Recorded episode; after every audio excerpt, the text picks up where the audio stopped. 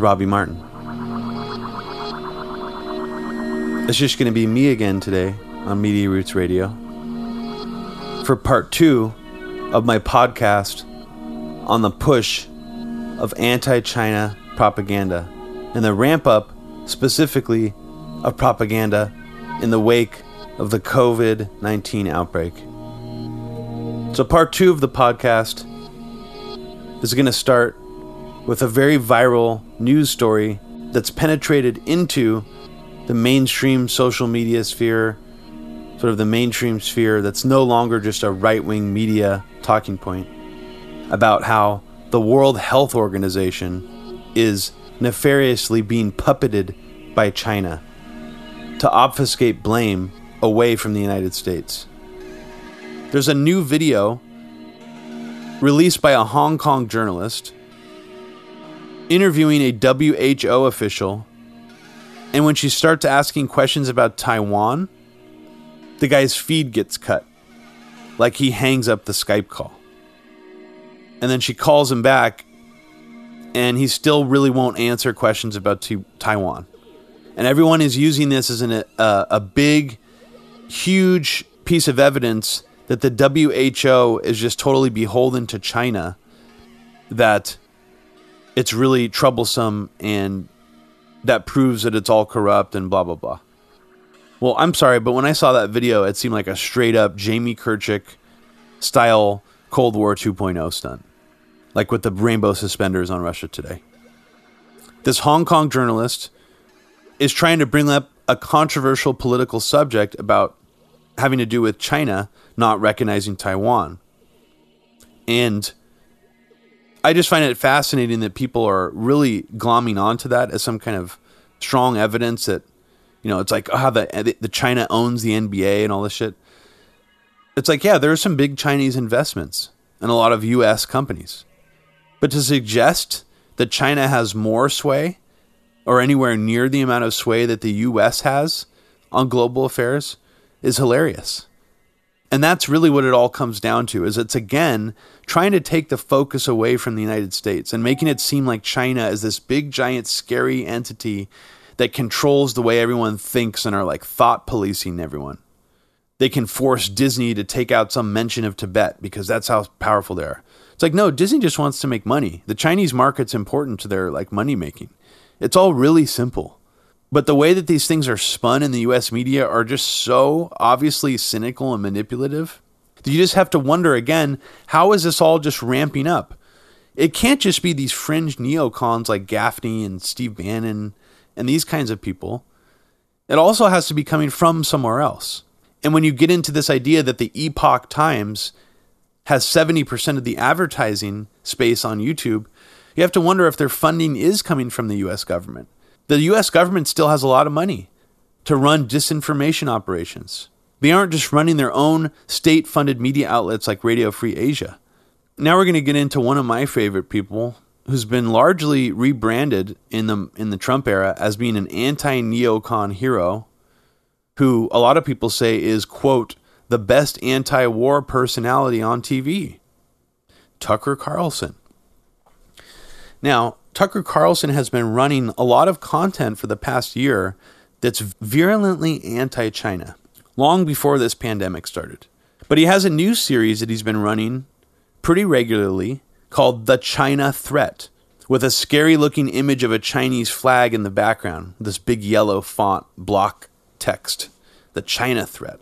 So, on the last podcast, or maybe it was the one before that, when I said that Tucker Carlson's recent The China Threat series is 100% pipelined in neocon think tank propaganda, I wasn't bullshitting at all. All you have to do is look at the Committee on the Present Dangers website, the topics and appearances that this think tank has done, and tell me that it isn't beat for beat what Tucker Carlson has been pushing on his program since this pandemic. Now, let me just give you an example. Here's something from the Committee on Present Dangers website from July 18th, 2019. Addressing our perilous dependence on Chinese manufactured drugs, securing Taiwan's sovereignty and freedom, ending CCP's threats to America and the world, preventing the CCP Huawei's digital imperialism. And it goes on and on. I mean, you have all these really regular guests at their think tank meetings, like Newt Gingrich, Ted Cruz. You have one in collaboration with some extremely far right Hindu group uh, that Steve Bannon actually wears a little marking on his forehead when he speaks at it, like a Hindu marking. It's fucking crazy. What's also interesting is that the Committee on Present Danger has some crossover with what some liberal or lefties like Matt Stoller are talking about right now. They have an article called Year of the Ratfink, an expose of a prime mover behind Wall Street's underwriting of the Chinese Communist Party. Another post says China and the WHO's chief hold them both accountable for the pandemic. Another article says Communist China is our enemy, so why are we dependent on it for medicine? I'll just read to you the titles of a lot of Tucker Carlson's recent programming on China. Tucker is pushing this idea that CNN is on China's side. The segment's called Why Does CNN Continue to Push China's Agenda? Another segment is called Why Would America's Media Take China's Side Amid Coronavirus Pandemic? Another segment is China ratcheting up threats to cut off U.S. drug supply. Another segment This pandemic came out of China. Another Tucker segment Extortion from China is the real threat. Another segment from a month ago is America is being sold to China. So Tucker's been at this for a really long time. And I strongly believe that he's either getting it from the Trump administration or this think tank, the Committee on the Present Danger China. The crossover is actually unbelievable if you look at the content on this website and the content Tucker's been putting out about China. But Tucker also pushed the Chinese bioweapons theory. On March 12th, Tucker's program ran a segment where it's pretty xenophobic against China, but what's more insidious in it is he actually launders the Bill Gertz neocon theory, claiming it came from a now censored Chinese paper from February 2020, even though the Bill Gertz theory actually came out in January 2020. And Tucker absolutely knows that to be the case. He knows Tom Cotton was going out and saying stuff like that in late January, too. So it's interesting that Tucker deliberately sort of tries to distract people with this Chinese, now censored Chinese paper as being the source of it. Not true. But they're not the only people who lie. As death toll rises, it's important to never forget how we got here. This pandemic came out of China, and it came out of China for a reason. That's a country with poor health practices. It's a country where government officials deliberately covered up the early stages of the virus when it could have been stopped before it spread out of control. In fact, the outbreak may have begun not in a public meat market, but in a poorly run Chinese laboratory. Now, that's not our theory. Anyone who raises that theory on American television is attacked as a conspiracy monger. But this is a theory from a now censored Chinese paper. A draft paper posted in mid February, scientists at the South China University of Technology suggested that the virus outbreak, coronavirus outbreak, began at the Wuhan Center for Disease Control, where an animal may have infected a researcher who then spread the disease outside the facility. The paper is explicit about this. We're going to quote it. The killer coronavirus probably originated from a laboratory in Wuhan, end quote. Now, we have no idea if that's actually true. But again, those were Chinese researchers making an evidence based argument about the origin of this virus. That paper has since been taken down. No explanation has been offered for that, though you can guess. On the same segment of the Tucker Carlson show, he then starts whining and complaining about how some spokesperson for the Chinese government accused the US government of being behind COVID 19. Instead, China, the same country that controls 96% of antibiotics we use in this nation, the same country that is warning to cut off drug exports to the U.S. to kill Americans, is now trying to hide the reality of where coronavirus came from. In fact, they're doing worse than that. The Communist Party of China is trying to blame the virus on America. Li Zhao is a spokesman for China's foreign ministry. A week ago, Zhao attacked anyone who dared to link the virus to China. Even when China blamed the United States for a plague they unleashed, even when the Chinese government threatened to murder our citizens by cutting off drugs, our media continue to take their side. Meanwhile, China's ambassador is already spreading the lie that the Wuhan virus originated here in America, maybe created in a lab by the Pentagon. Did you notice that Tucker used the exact same language that Tom Cotton did about China unleashing this plague. Now, this is where Tucker goes off on a rant about how he believes that all the other U.S. media outlets are toeing the Chinese state media line. So, if you disagree with this hard right neoconservative rhetoric about China, seems like to Tucker you are toeing the China state media line. Very binary, kind of Russia gatey style point of view. But Tucker's extra upset at the fact that the Chinese government is getting upset about Trump calling it a Chinese virus and other people calling it a Chinese virus. And there's actually evidence to suggest now that this line about calling it a Chinese virus somehow came into the Trump administration and influenced Trump to start saying it about halfway through this crisis. And then Trump, Trump's White House, tried to disseminate this talking point to other officials and pressured them to start saying it. This is from the Daily Beast, March 21st, 2020, by Erin Banco. It says As the number of coronavirus cases continues to grow at a rapid pace in the U.S., the White House is launching a communications plan across multiple federal agencies that focuses on accusing Beijing of orchestrating a quote unquote cover up and creating a global pandemic, according to two U.S. officials in a government cable outlined by the Daily Beast. The cable, sent to State Department officials Friday, lays out in detail the circumstances on the ground in China, including data on coronavirus cases and deaths, the local business environment, and transportation restrictions. But it also issues guidelines for how U.S. officials should answer questions on or speak about the coronavirus and the White House's response in relation to China. The talking points appear to have originated in the National Security Council. Now, I mentioned Fred Fleitz earlier, who was actually part of Trump's National Security Council now. He was writing chapters in Frank Gaffney's books about China, released under Frank Gaffney's think tank only three or four years ago. One of the section of the cables reads NSC top lines People's Republic of China propaganda and disinformation on the Wuhan virus pandemic. Two U.S. officials working on the administration's coronavirus response said the White House is pushing federal agencies to stick closely to the National Security Council's talking points, especially when senior officials take the podium, to ensure continuity with President Trump. These talking points are all anyone is really talking about right now, one official said. Everything is about China. We're being told to try and get this messaging out in any way possible, including press conferences and television appearances. Over the last several weeks, Top Trump administration officials, including President Trump and Secretary of State Mike Pompeo, have referred to the coronavirus both as the Chinese virus and the Wuhan virus. Here's more of the cable, the National Security Council cable that was uh, given to the Daily Beast. It says, quote, the Chinese Communist Party is waging a propaganda campaign to desperately try to shift responsibility for the global pandemic to the United States. This effort is futile.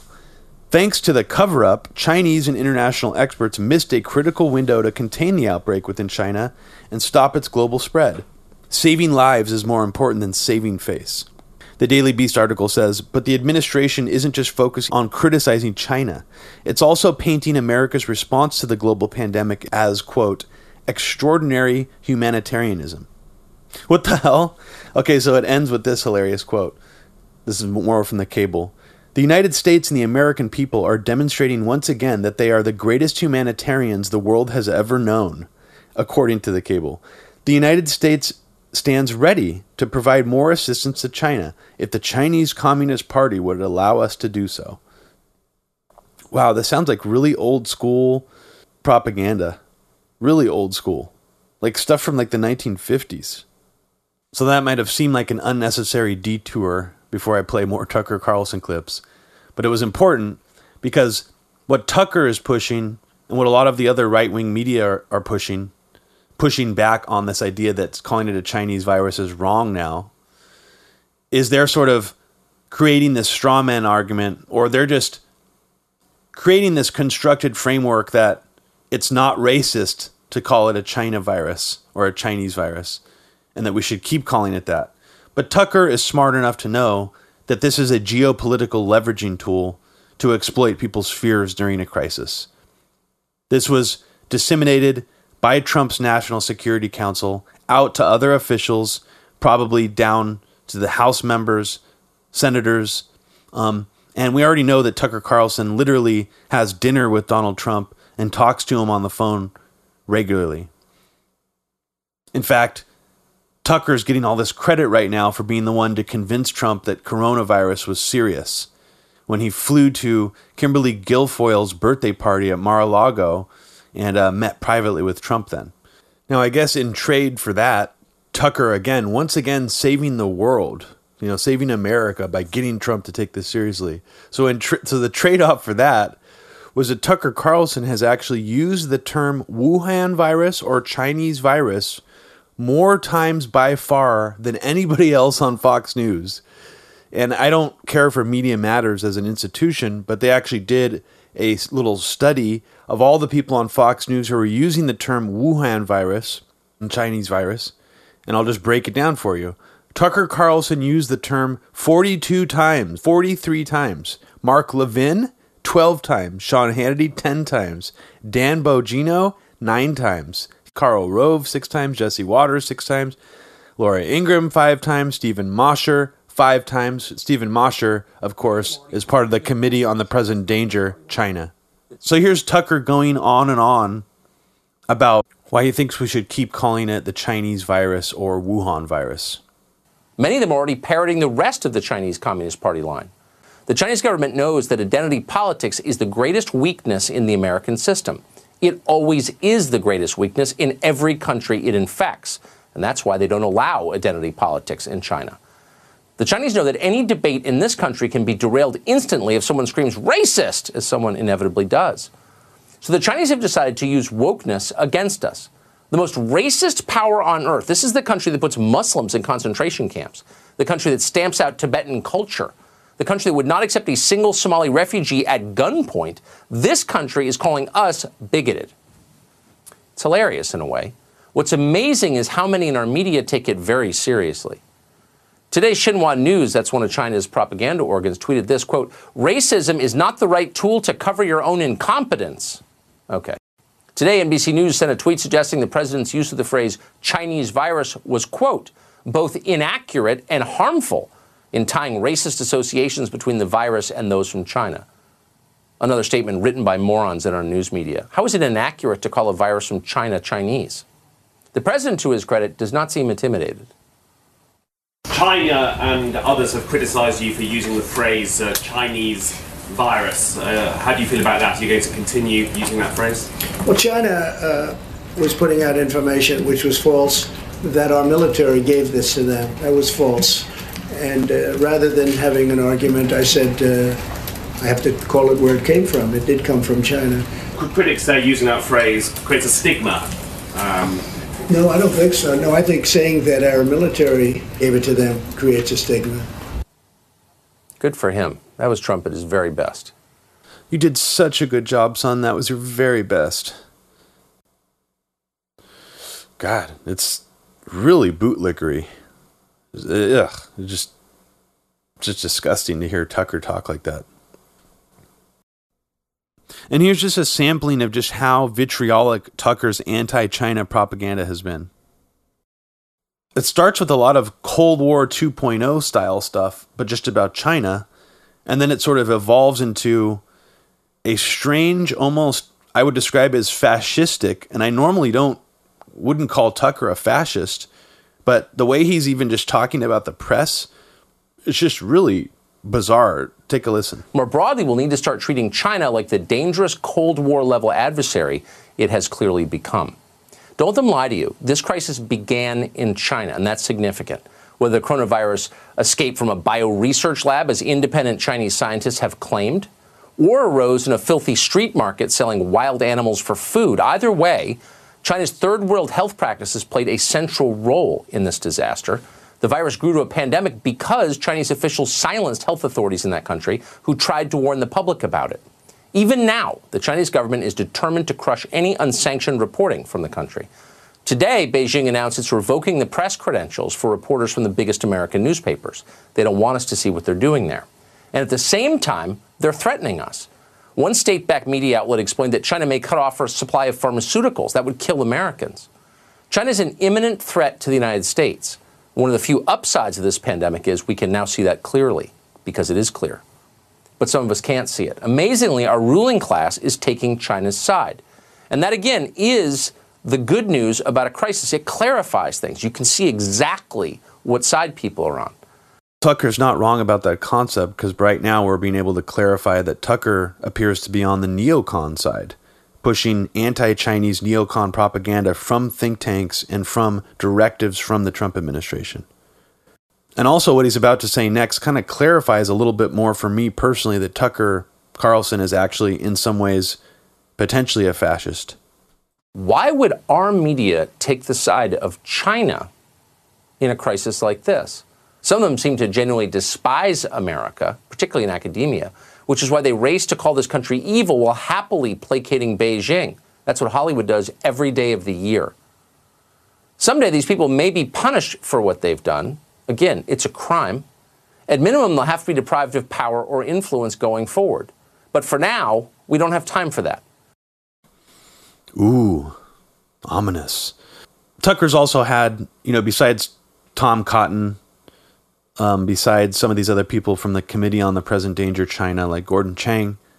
Tucker Carlson's also had on Marco Rubio a bunch to talk about how China is a threat to us. Here's a little tweet by Marco Rubio that he deleted from earlier today.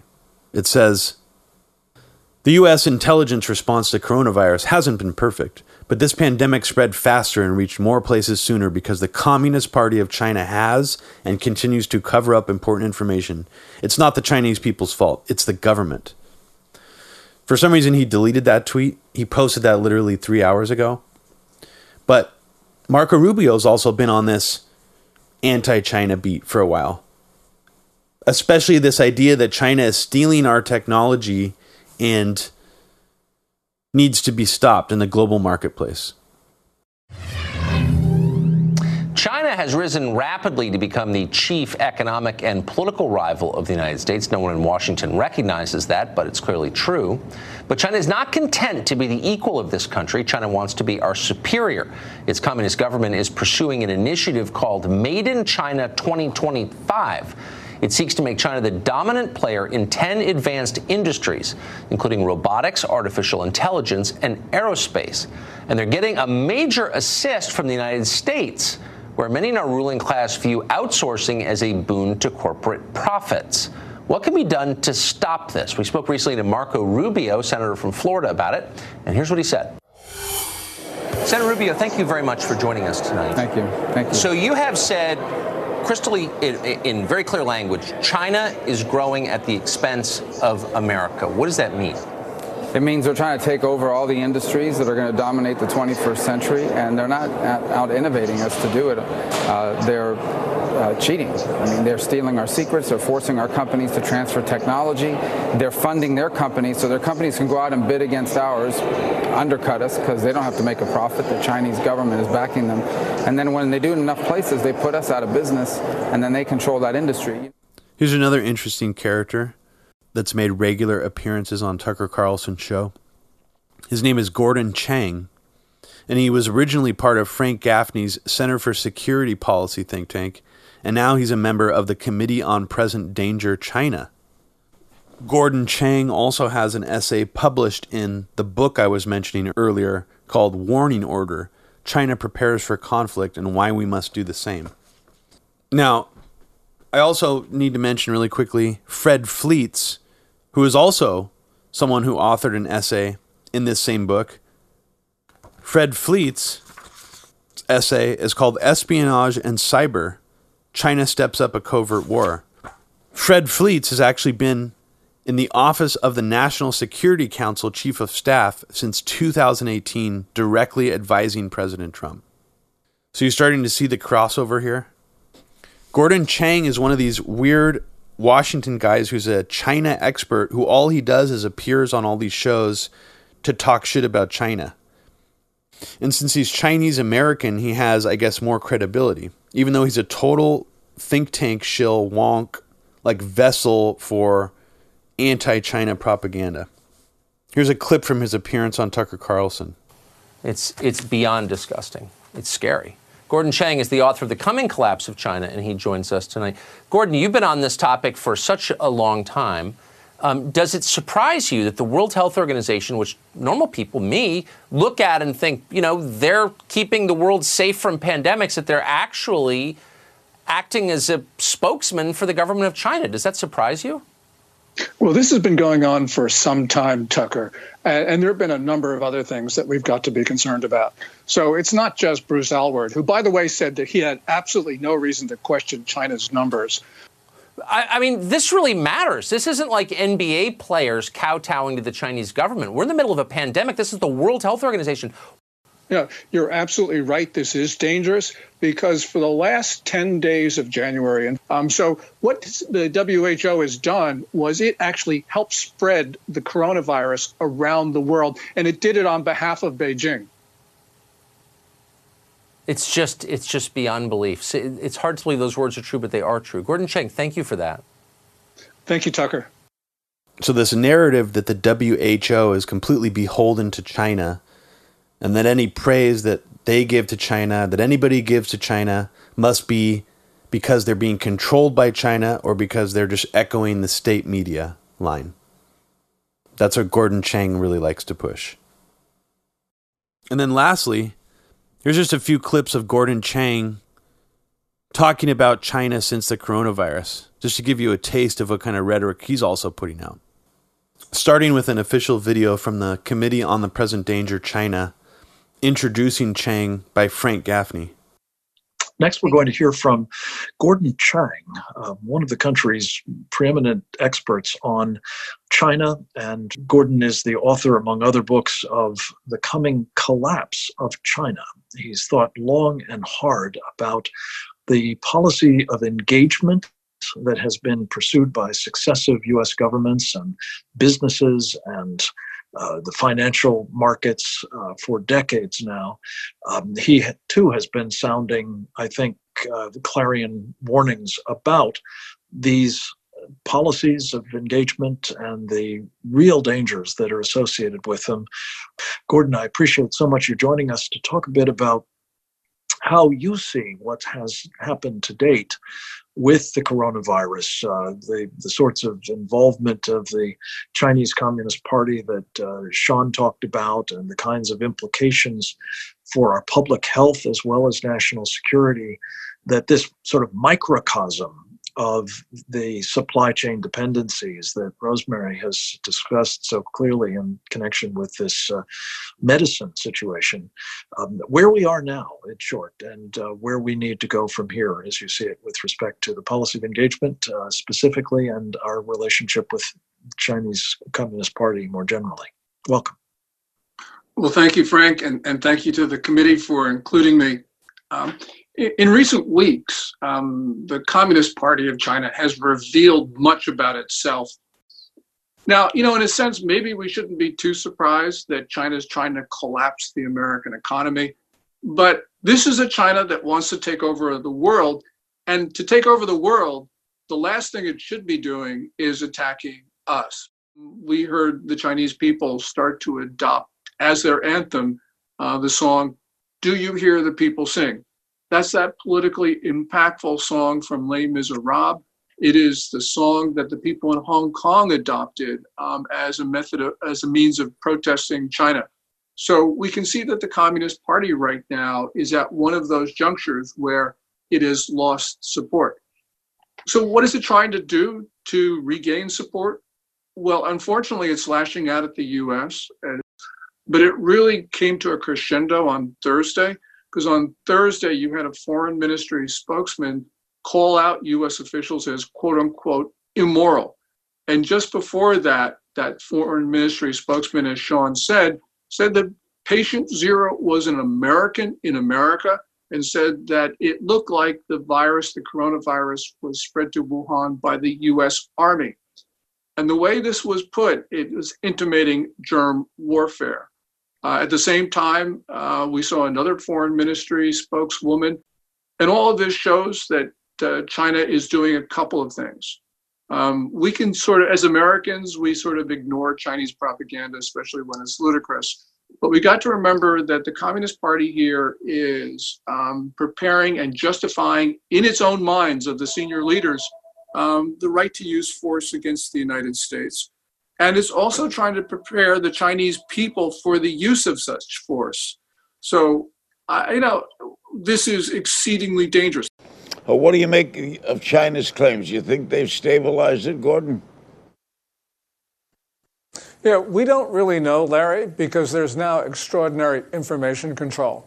And the infection statistics, death statistics that are coming out of Beijing actually support Chinese ruler Xi Jinping's policy of getting Chinese workers back to their job sites. So it's sort of suspicious. But, you know, as I said, um, because of what Beijing's been doing, especially putting journalists in jail and all the rest of it, we absolutely do not have um, very much of an idea. Joining me now for more analysis is Gordon Chang, author of The Coming Collapse of China and an expert in Asia policy. Gordon, welcome back to the show. Thank you so much, Owen. Mr. Chang, is the relationship, get right to it here, is the relationship between the U.S. and China doomed? And I'm not overstating that. I mean, this is a massive tragedy on a scale unknown before. Uh, what is your opinion on that? I wouldn't say doomed, but I do say that it is destined to get worse or at least less friendly. And the reason is Beijing needs someone to blame right now. Um, it is very concerned about what the Chinese people think about uh, the Communist Party mishandling uh, the coronavirus response. And so they blamed the United States. And they've been doing this not just recently, but going back to the end of January when President Trump imposed the travel restrictions and quarantines. We've seen a concerted campaign against Washington since the end of the first week of February and that culminated on March 12th with that charge from a foreign ministry spokesman that the U.S. Army spread the um, virus to Wuhan, um, almost intimating germ warfare. Is there propaganda winning right now? The Chinese propaganda? Um, it depends. Um, in the United States, I don't think that it is, um, but around the world, it is resonating in certain places. Um, Beijing's campaign has been relentless. Um, there is a reservoir of anti-Americanism around the world, and, and also some countries, um, you know, like Chinese money, and so they'll accept whatever Beijing says. So we've got to be concerned that this message from Beijing, although it is disinformation, although it's grossly irresponsible, demonstrably false, nonetheless has adherents. So, that aside, all right, China is claiming tonight there are no new cases of the disease in Wuhan, and all new cases are coming from visitors. So what's to believe anymore? As I'm an American at home watching TV and I'm thinking, who am I to believe here? Yeah, well, certainly China's claims are not credible. Do you think this is something that could end communism in China as we know it? It's possible. Um, just as Chernobyl uh, was a factor in, in undermining Soviet control. Um, this is possible. Um, it, we don't know when it might happen. I mm-hmm. thought it would happen earlier than now. But the point is, a lot of people in China are demanding fundamental political reform, and you do have the elements in place for regime failure. I'm going to read some tweets from Gordon Chang here. From March 12th, Gordon is complaining that he says China's foreign ministry has for months waged a relentless campaign against the U.S. Relentless. And now it has essentially charged the U.S. Army with biological warfare. We Americans have to prepare for what Beijing will do next. Okay. Well, Senator Tom Cotton and others, months before that, had already accused China of doing that. And look, on March 26, Gordon is uh, accusing China of possibly doing biological warfare. He says on Twitter 1,500 different strains of viruses kept in the Wuhan lab? No. Now 1,499. China, coronavirus, China virus, COVID 19. All hashtags. Another tweet from the same day says If China wants cooperation at the G20 virtual summit, it can start by allowing foreign virologists into Wuhan to study COVID 19. Ooh, more weapons inspection style neocon talk there. Clever. Another tweet from March 30th Gordon Chang says should America remain a party to the Biological Weapons Convention if we have no right to inspect the P4 lab in Wuhan? The simple answer is no. Hashtag coronavirus, hashtag COVID 19, hashtag China. Another tweet from the same evening is even funnier. Is he realizes that some of his tweets maybe were a bit inflammatory sounding, that he was pushing the China bioweapons theory. So he makes sure to tweet this last. I don't believe, as some allege, that China deliberately released hashtag COVID 19, but the resulting havoc shows that biological weapons, despite what we have been told, can actually work. And I am sure this lesson has not been lost on Xi Jinping. Okay? So that's an introduction to who Gordon Chang is. And now I'm going to introduce you to, well, not introduce you to, I've already told you a lot about who James Woolsey is, but I'm going to tell you a little bit about how James Woolsey has been one of these players, PNAC neocons, another PNAC neocon besides Frank Gaffney and William Bennett, who sits on the committee for the Present Danger China think tank. Let me play you some clips of James Woolsey talking about China in the last few years. With the U.S. getting hit by seemingly daily cyber attacks, what should the president now do? And do we risk, should we risk, blowing up our very tentative relationship with Beijing? Let us bring in former CIA director and now current chairman of the Foundation for Defense of Democracies, Ambassador James Woolsey. Ambassador, Xi Jinping, the president of China, is supposed to come here next week. How tense should these discussions be, and what should the president say to him? This may not be a commonly held view, but my view is that we ought to be make ourselves capable of using NSA or any of our other national assets, of which it's the biggest, in a very offensive way. We ought to be capable of retaliating in one way or another against uh, uh, China, but we shouldn't say a word about it. Um, there, it's, we, we, should not only uh, speak softly, as Roosevelt, Teddy Roosevelt said, and carry a big stick. Um, if we use a big stick, we should speak not at all. There's no value at all in alerting uh, another side to what you're doing to defend yourself uh, uh or to uh, cause trouble for them. And uh, the, that's not in consonance with the Obama administration's focus on the narrative and, uh, and public relations and so on. But this is an area where we shouldn't talk at all about uh, what we're doing. We should just make life as miserable as we possibly can for the Chinese hackers and in time others. And here's a clip from only about a year ago of Frank Gaffney introducing James Woolsey at a Committee for the Present Danger China public event. Next up, a man I think all of us know from his distinguished service to the United States, well, in a number of different capacities, but particularly uh, memorable was his uh, time as the Director of Central Intelligence. Jim Woolsey has uh, volunteered to talk about a particular problem we are now confronting from China in terms of its business operations and uh, technology activities. Jim Woolsey, please join us to talk about 5G.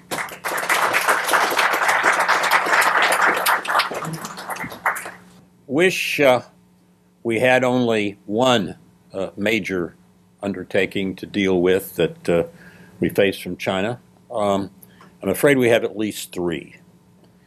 And uh, at least two of the three meet Sun Tzu's uh, uh, optimal description of warfare, in which you win without having to fight.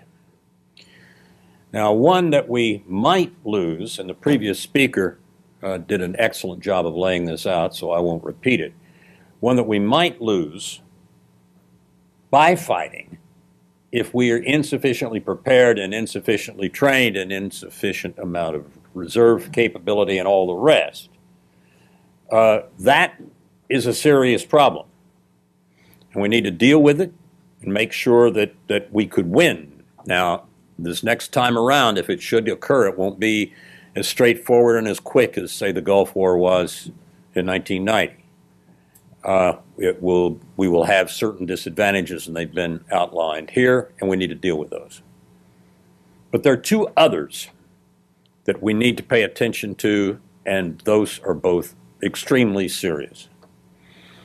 One is that it is not necessary for a country to attack using a nuclear weapon by launching and targeting and re entering and hitting a particular target. with a nuclear weapon or any other kind of weapon. It is perfectly easy, and indeed the Russians did this in 1957, to launch a satellite.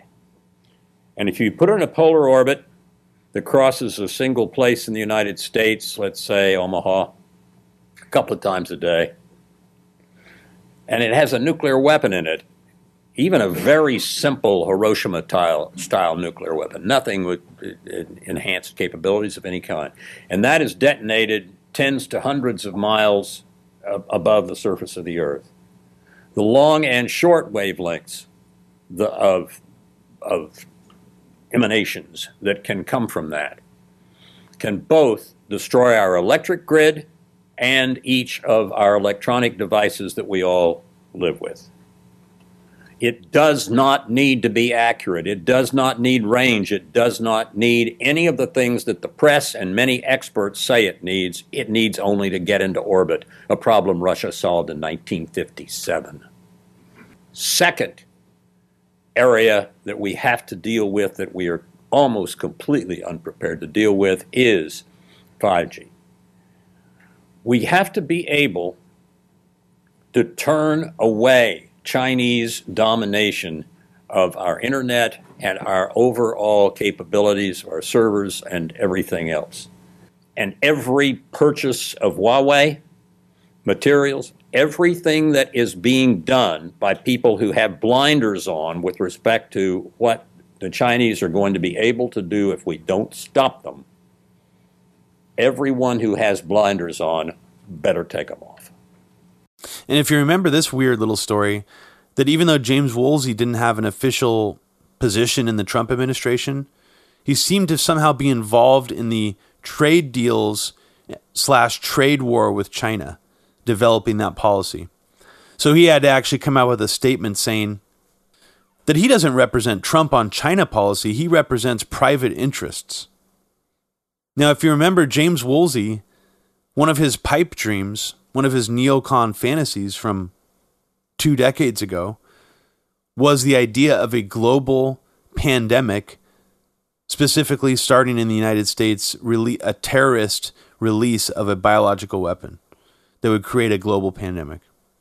And these fantasies of his culminated with Operation Dark Winter.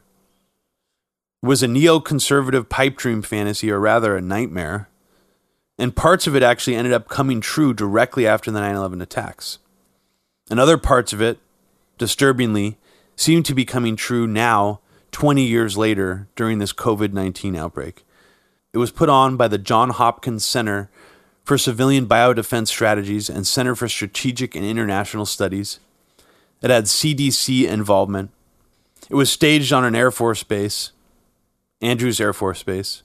It was an exercise involving a make believe pandemic event, a quick spreading virus starting in Oklahoma City that eventually causes mass civil unrest, the entire healthcare system to be clogged with patients, hundreds of thousands of casualties, quarantine zones, martial law checkpoints, government shutdowns, and shutdowns of websites spreading quote unquote disinformation. It wasn't a coronavirus strain like COVID 19 originating from China, though. In Operation Dark Winter, the virus was the long eradicated smallpox. And in the exercise, an unknown terrorist group had obtained a lethal smallpox strain and intentionally released it into the United States to cause mass chaos. From these neocons' point of view, people like James Woolsey, this was a likely situation that they genuinely believed it was a matter of time before some nefarious terrorist group would unleash a bioterror pandemic. Former CIA director and PNAC member James Woolsey, bioterror expert Kroll Associates, and SIAC president Jerome Hauer, and journalist Judith Miller all participated in this drill. It included a series of fake scripted and filmed newscasts. In one segment, the reporter says that the smallpox could have been made by Iraq and delivered to terrorists in Afghanistan. An eerily similar situation to some of the neocon propaganda about Iraq and the anthrax attacks that would follow in real life only four months later. The coincidences merging with real life get even stranger when one of the very last events of Operation Dark Winter is a threat made via letter from the mysterious terrorist group promising that more attacks are coming and that they have anthrax. In Operation Dark Winter, it speculates that China could have been behind the introduction of foot and mouth disease in Taiwan, and that China is one of the main countries opposing U.S. military adventurism in the Middle East, Iraq specifically. And during the Operation Dark Winter exercise, this was also one of the imaginary events, is that the U.S. was already gearing up for war in the Middle East, and that China opposed it in this imaginary scenario. A lot of the comments during this exercise, Operation Dark Winter, about the spread of smallpox are very eerily similar to what's happening now with the COVID 19 outbreak.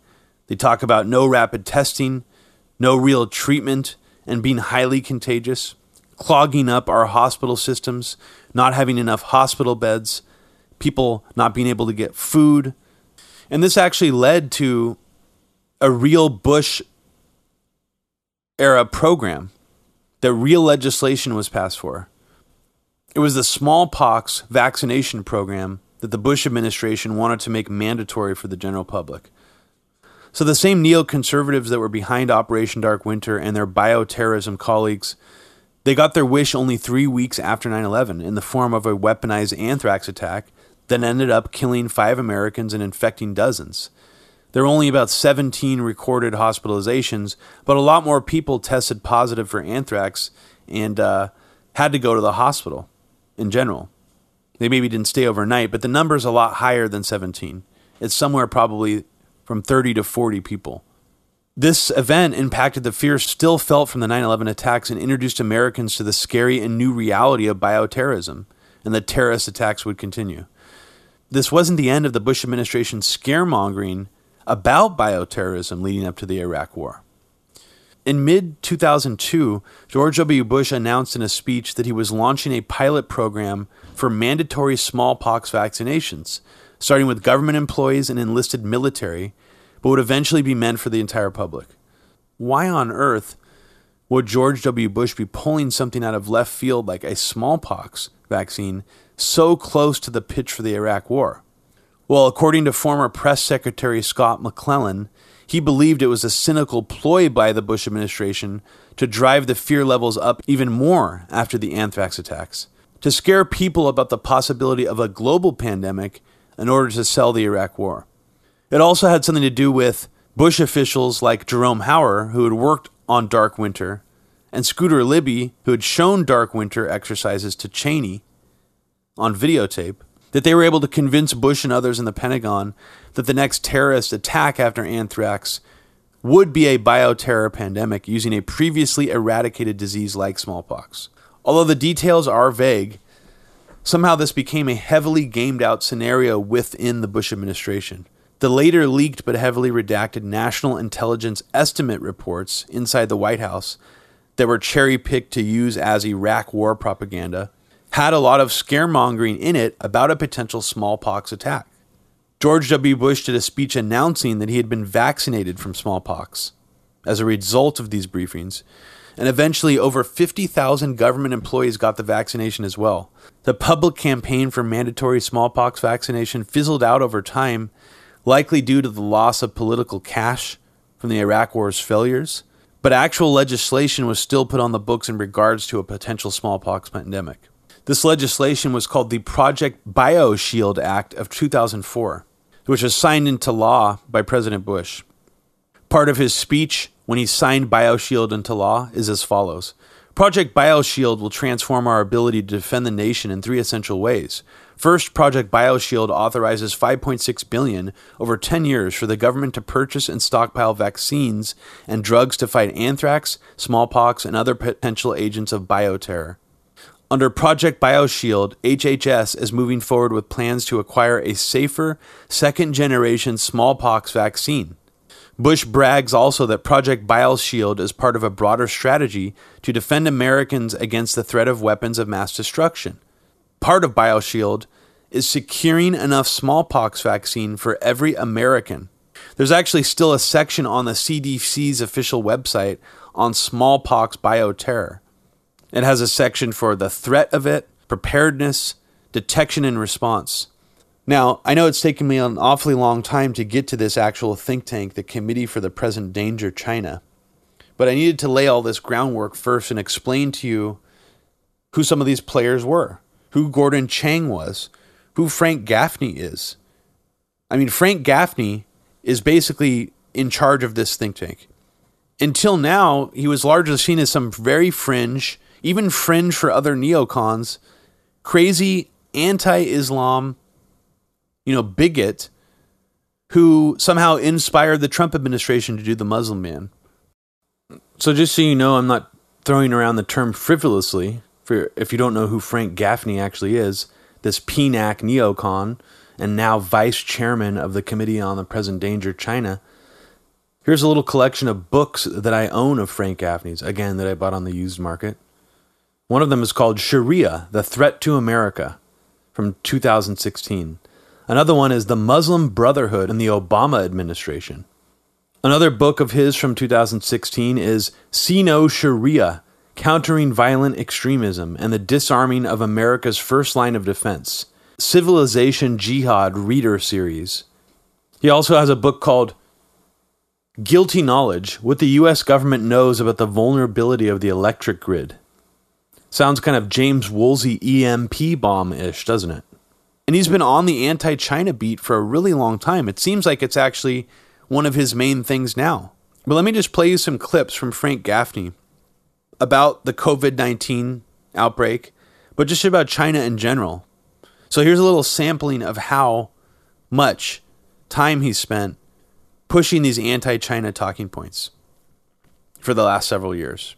How how monolithic is this? I mean, how how much how pervasive is what Xi does and the Politburo and the Chinese Communist Communist Party does in terms of driving the things that you were uh, describing? Well, I think that what they have done for decades since they came to power is operate a totalitarian system Yeah. that is brutally repressive. And it's ebbed and flowed in terms of the horrors that it's inflicted upon its people. Some estimates are that Mao Zedong killed 100 million of them to exercise absolute control and begin building his China dream, if you will. And by the way, Xi Jinping is a Maoist. He envisions going back to the glory days of Mao Zedong. Mm-hmm. But what's particularly alarming, Bill, is what the Chinese have been doing to introduce instruments that will enable the totalitarian control of yesteryear seem like, you know, child's play. This is beyond Orwell, the so called social credit score system that the Chinese have developed Mhm. using techniques like surveillance, cameras all over the country monitoring everybody's movement, tied into facial and actual gait recognition Mhm. software, and data mining, and quantum computing, and artificial intelligence are creating a big brother like system on steroids that I think means that tiny number of people, whether it's the 90 million or the nine or the one, Mhm. actually have the capacity to dominate the vast unwashed millions of Chinese. And by the way, to the extent they're able to export this technology, Well, facilitate that company's store operation world. Well, Trump's a big change agent in, on many fronts. If we had President Hillary Clinton, where would we be with China right now? They'd be winning, absolutely. There'd be no recognition of these issues. Look, think how her husband conducted himself with respect to the Chinese, and you'd have Yeah. some sense of it. He sold out the country, including selling strategic technologies that are now being used to threaten us. We- we- MIRVed we- missiles, we for need- example. I need details. What, Li- what did he do to sell?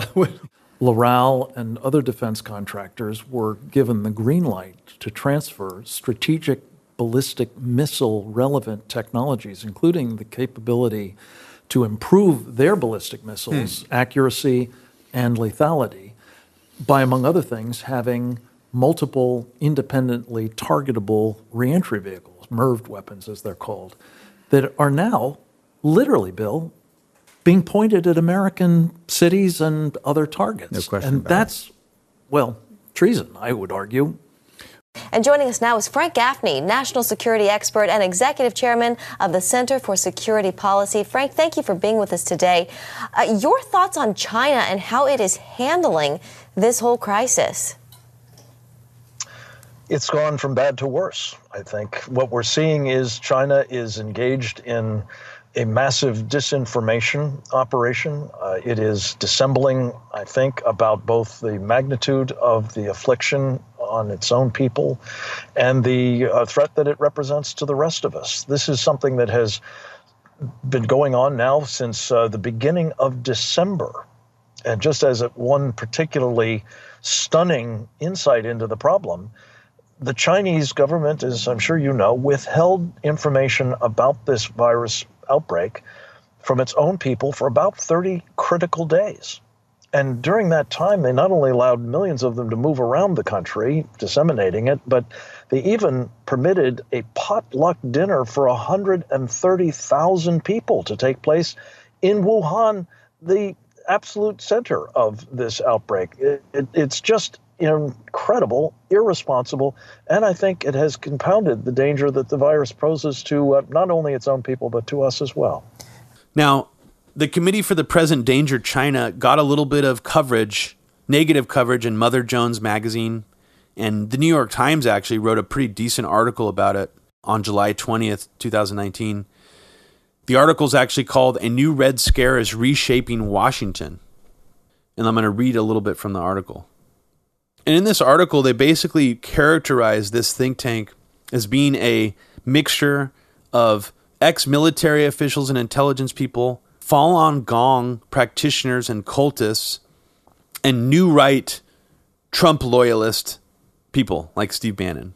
And they essentially talk about how this new think tank wants to approach China like the United States approached Russia in the Cold War, in the original Cold War.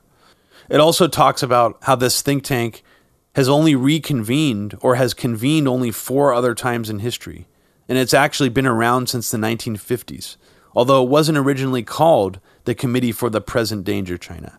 It was just called the Committee on the Present Danger. The Washington Free Beacon, a neoconservative outlet, was really excited when the Committee for the Present Danger China launched. Their headline says National Security Group reestablished with focus on China threat. Earlier Committee on the Present Danger helped Reagan defeat the Soviet Union. Well, didn't just help Reagan defeat the Soviet Union. Apparently, something like 30 members went into the Reagan administration directly from this think tank, which is pretty insane.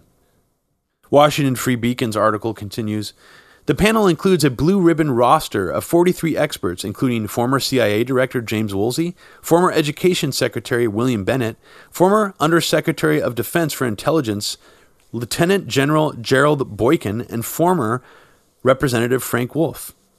Other notable figures include University of Pennsylvania China specialist Arthur Waldron, strategic missile defense expert Henry Cooper, Chinese Christian activist Bob Fu, former Voice of America China broadcaster Sasha Gong, and retired Navy Captain James Fanell, former intelligence director for the Pacific Fleet. It also includes Gordon Chang. It also includes Frank Gaffney, which they don't mention there. One of the first actions by the committee was to issue a warning on the anticipated U.S. China trade deal that is said to be close to being completed. The trade deal the Trump administration is now negotiating with China is expected to address its Communist Party's long-standing practice of stealing American intellectual property, the lifeblood of our information based economy and a key component of our national security, the statement said. It remains to be seen whether any new commitments from the Chinese to end this practice will be honored, since past ones have not. Frank Gaffney, vice chairman of the committee, said even if a trade deal is reached and China honors its commitments, we are still facing a world of hurt at their hands. We must address these other dimensions of the problem that ultimately emanate from the character of the communist regime, mainly that it is ruled brutally in a totalitarian fashion by the Chinese Communist Party, Gaffney said. The threat includes a large scale military buildup, active information and political warfare that targets the American people, business, political, and media elites, and Beijing's aggressive cyber and economic warfare. Woolsey, former CIA director in the administration of Bill Clinton, said China is seeking to defeat the United States according to the dictums of the ancient Chinese strategist Sun Tzu, without having to engage in a major conflict. We have to be able to turn away Chinese domination of our internet, Woolsey said, noting efforts by Chinese Huawei Technologies and other firms to control the emerging 5G telecommunications technology. Boykin, Undersecretary of Defense for Intelligence in the George W. Bush administration, said the Chinese intelligence threat has increased rapidly and through cyber attacks stolen or reverse engineered large amounts of advanced American technology. The Chinese strategy against the United States was outlined in a 1990. This is where it gets interesting because I actually had someone from the conspiracy movement mention this same book that the neocons are dropping hints about now. The Chinese strategy against the United States was outlined in a 1999 book by two People's Liberation Army colonels called Unrestricted Warfare.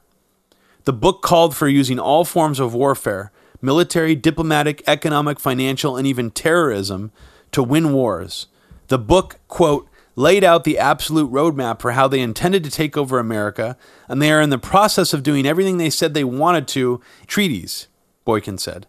That's fascinating because it's almost like the neocons realize how viral PNAC's rebuilding America's defenses has gone throughout the world, probably, and that even people in Asia probably know about that shit and how spooky that is and how bizarre it is that the neocons got their wish immediately after they asked for a New Pearl Harbor.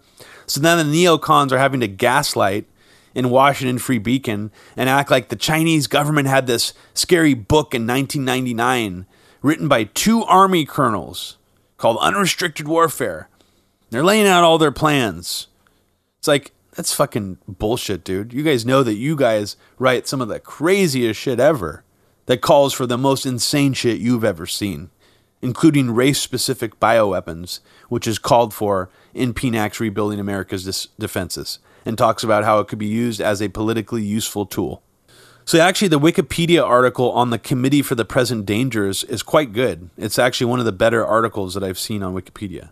From Wikipedia, it says the Committee on the Present Danger first met in 1950, founded by Tracy Voorhees to promote the plans proposed in NSC 68 by Paul Nitze and Dean Acheson.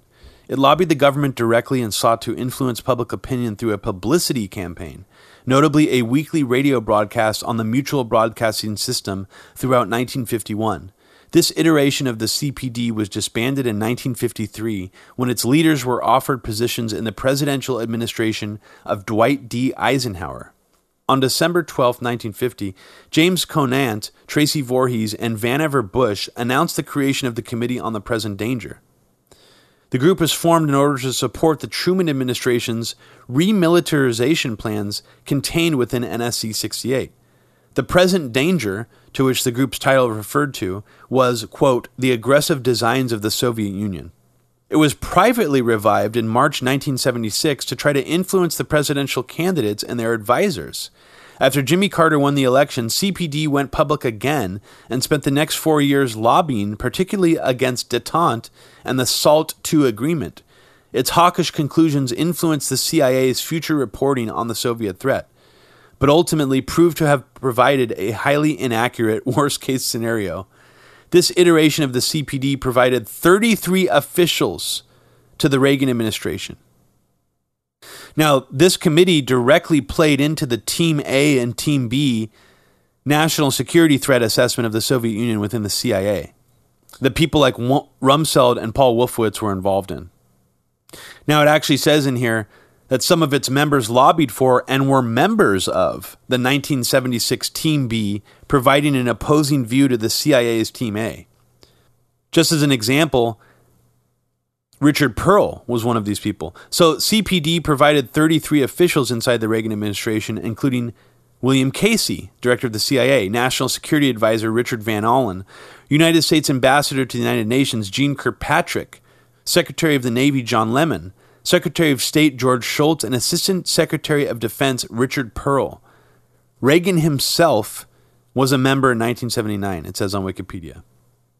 It says in June 2004, the CPD, the Committee on the Present Danger, joined its forces together again to lobby different people and different agencies, I guess, during the War on Terror era. Members of the 2004 CPD include Larry Haas, Senator Joseph Lieberman, James Woolsey, Robert McFarlane, Max Kampelman, Senator Jon Kyl, Larry Milroy, Norman Podhoretz, Frank Gaffney, and other associates of the American Enterprise Institute, the Heritage Foundation, AIPAC, and the Boeing Company. Oh, wow. Interesting. Very interesting, right? Now, I'm going to get into the Committee on the Present Danger's newest iteration, the Committee on the Present Danger China, which started about a year ago exactly. On July 18th, when they launched, or around the time that they launched, a little bit afterwards, the Committee on the Present Danger China was involved in writing a very PNAC style letter to President Trump that says, Stay the course on China, an open letter to President Trump. Dear Mr. Trump, over America's exceptional history, successive generations have risen to the challenge of protecting and furthering our founding principles. Today, our generation is challenged to do the same by a virulent and increasingly dangerous threat to human freedoms. The Chinese Communist Party, through the nation it misrules, the People's Republic of China. This cannot be permitted to continue. The PRC is not and never has been a peaceful regime. It uses economic and military force, what it calls comprehensive national power, to bully and intimidate others. We firmly support the Chinese people, the vast majority of whom want to live peaceful lives. But we do not support the Communist government of China, nor its control by the dangerous Xi Jinping clique. If there is any sure guide to diplomatic success, it is that when America leads, other nations follow. Stay the course. Author of the letter is James Fanell, retired captain of the U.S. Navy, former director of intelligence and information operations for the U.S. Pacific Fleet, who also sits on the board for the Committee on the Present Danger, China. Here's James Fanell appearing on a program called Zooming In with Simon Gao. The program is titled U.S. and China Will Likely Go to War in the Next 30 Years. You know, in the U.S. Uh, 7th Fleet, there's roughly about 27, 25, 27 destroyers operational in the Western Pacific, U.S. Navy. The same quality? And their quality is higher. So I just want to be clear on this. Even if the U.S. is full will to protect Taiwan, the U.S. might not have the military might to do so. I believe that is an open question as of today. What's the possibility of the US and China go to war in the next 30 years?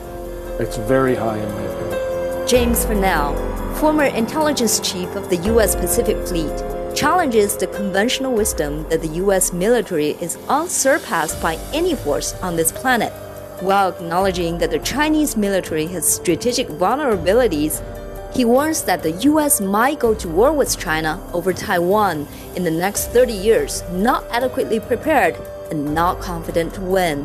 What needs to be done, and is the current administration addressing these challenges?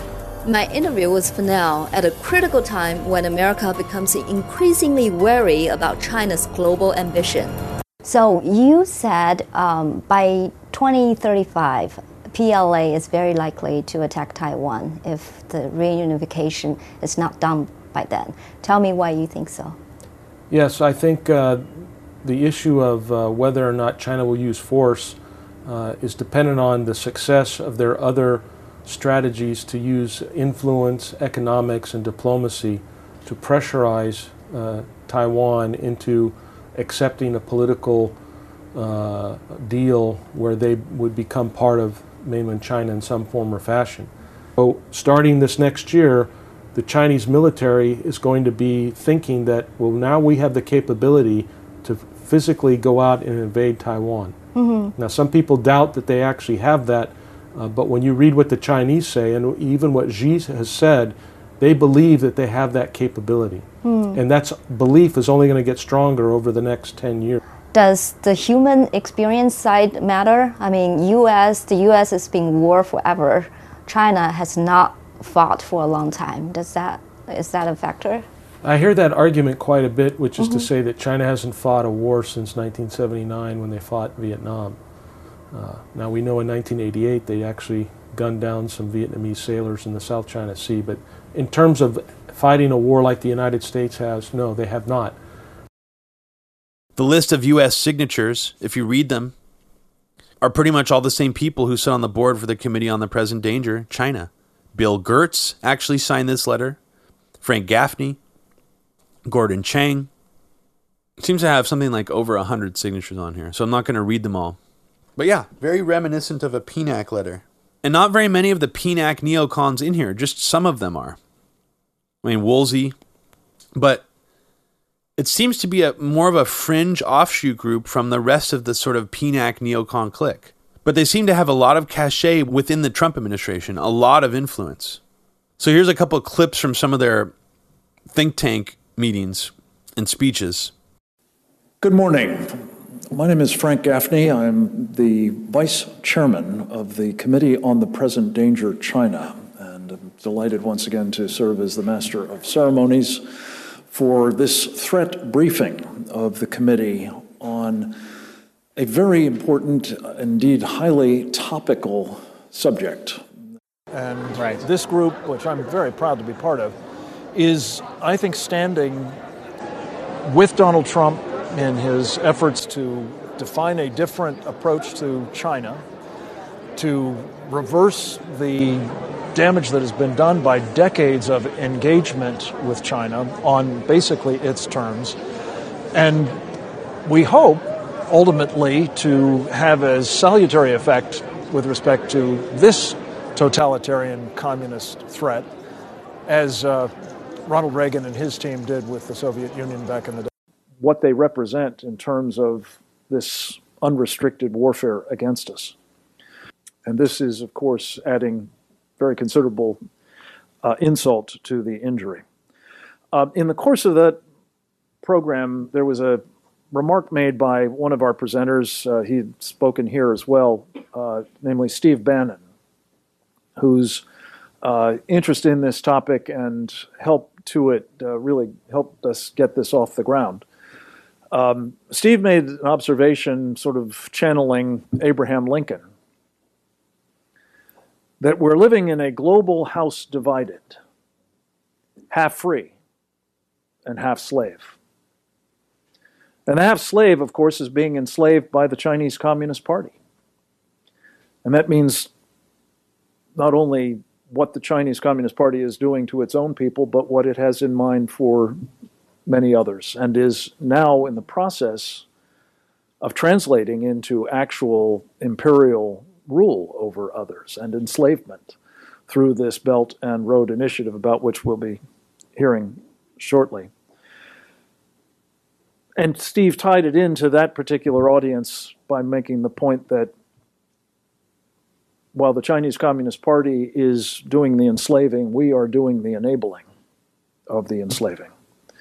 And I think it was the consensus there, even interestingly enough among the audience, it seemed, uh, that this must stop. And so I think that is what has to happen is the American people, like they demanded change in the throwing out of the elites with Hillary Clinton and voted in a populist and economic nationalist like Donald Trump. I think the American people have to go to the next level and say, hey, we need to hear these stories. And the way you do it is you start following whoever the writers are, whatever websites, whatever broadcasts that start to put this up. People start watching it because we live in a we live in a capitalist society, and if, if enough people go, but I think this is going to be the defining issue of the 2020 campaign campaign, and particularly because you're going to see a total phony like Joe Biden is going to get called out on this. Can you speak more about the human rights violations in China today, such as uh, including the Falun Gong persecution? What do you think we can be doing about this over here? Look, you know, I'm a Roman Catholic, so I've I've gone to the Vatican and had a live broadcast from the Vatican from a convent in Vatican City for an hour to the Chinese people to try to breach the firewall and VPNs to, to have a discussion about how the Catholic Church and the Pope has signed a secret deal. They admit it. A secret deal with the Chinese Communist Party that throws the living saints of the underground Catholic Church under the bus. Cardinal Zen is one of the most religious people, one of the most admired men in all of Asia, has said this deal is terrible. So I think whether it is the Uyghurs, whether it's the, uh, uh, the Dalai Lama in Tibet, and they just said uh, two weeks ago that the Chinese Communist Party said, hey, we have to approve the reincarnation of the Dalai Lama. Whether it's the Uyghurs, whether it's the Tibetan Buddhists, whether it's the Roman Catholic Church, whether it's the evangelicals of Falun Gong, wherever there are people that have spiritual aspirations, the Chinese Communist Party can't allow that to happen. So you're seeing overall the greatest suppression of religion across the board, whatever your faith is. You've seen the greatest from the concentration camps of the Uyghurs to the to the to the to what they've done in Tibet. But what the Chinese don't understand about us is that what matters the most is human freedom. Yeah. We will fight and die for human freedom. We will fight and die for our freedom. And so we have to make sure that they always understand that the United States is not all about money. We're about freedom. And I think when President Trump is talking about building the American, rebuilding the American military, building a space force, and doing the kind of things economically to check their ambition, I think, I think they see a different kind of America than they've seen in the past 40 years. They see a seriousness that they haven't seen before. That's about freedom. Everything President Trump has done is mostly about freedom. Uh, Senator Ted Cruz is known to everyone in the room. Of course, um, we are extraordinarily pleased that he was able to take a few minutes from an unbelievably packed day. Senator, we're glad to have you. Please uh, come forth and uh, speak to us about whatever you'd like to speak about. I think we were told it was going to be um, academic and military espionage conducted by the Chinese Communist Party, but uh, we're pretty much happy to have you talk on any subject. Well, Frank, thank, thank you very much. Thank you for your friendship and your leadership. Thank you, everyone, for being here. Uh, uh, let me talk to you today about China. That's the focus of the discussion here. China is, in my view, and the view of many, the greatest long term geopolitical risk the United States faces. They are the greatest risk militarily, they are the greatest risk, risk economically, and they are the greatest risk in expanding their world influence and seeking to constrain our own. So, how should we deal with that risk? Well, nobody thinks that we can sever ties with China. China is a massive trading partner. China is integrally involved in the economy, our economy, and the world economy. But China's interests are not our own. And I believe we need multiple tools to combat the geopolitical and geomilitary threat that we faced. Just reading you some of their video titles assessing five strategies for defeating the CCP, deterring a Chinese attack on Hong Kong, addressing our perilous dependence on Chinese manufactured drugs. A rotating cast of their characters have gone on Steve Bannon's War Room pandemic show. These people are constantly referenced in the epic or Epoch Times, as I was calling it earlier. I guess it's actually pronounced Epic Times, that mysteriously funded website. So let me just give you a rundown again of who's on this think tank Brian Kennedy, Frank Gaffney, Steve Bannon, William Bennett, Dan Blumenthal, Paul Berkowitz, William J. Boykin, Jose Cardenas, Robert Charles, Henry Cooper, Anders Corr, Kenneth E. Graffenreid, James Fanell, David P. Goldman, Mark Halperin, Clare Lopez, Rod D. Martin, Tidal McCoy, Robert McEwen, Thomas McHenry, John Mills, Steven Mosher, Chet Nagle, Peter Pry, Mark Schneider, Ed Timberlake, Michael Waller, Frank Wolf, James Woolsey, Jianli Yang. And what you'll find quite quickly is by reading the Committee on the Present Danger China's papers, by watching their video appearances, by checking out their membership roster and the media appearances that these people do on other media channels like Fox News. A lot of them even actually go on CNN and MSNBC, CNBC.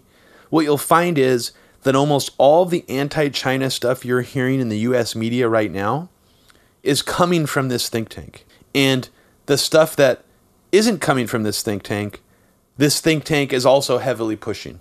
That includes things about organ harvesting, Falun Gong, and what's really, really particularly fascinating to me, Committee on the Present Danger China, headed by Vice Chairman Frank Gaffney, one of the biggest Islamophobes ever, uh, talks about the Uyghur situation in China. So this is some of the most hilarious shit I've ever seen because Frank Gaffney is by any measure one of the biggest Islamophobes, anti-Muslim neocons in the entire country. Here is his organization talking about how they're concerned about the Uyghur Muslim plight in China.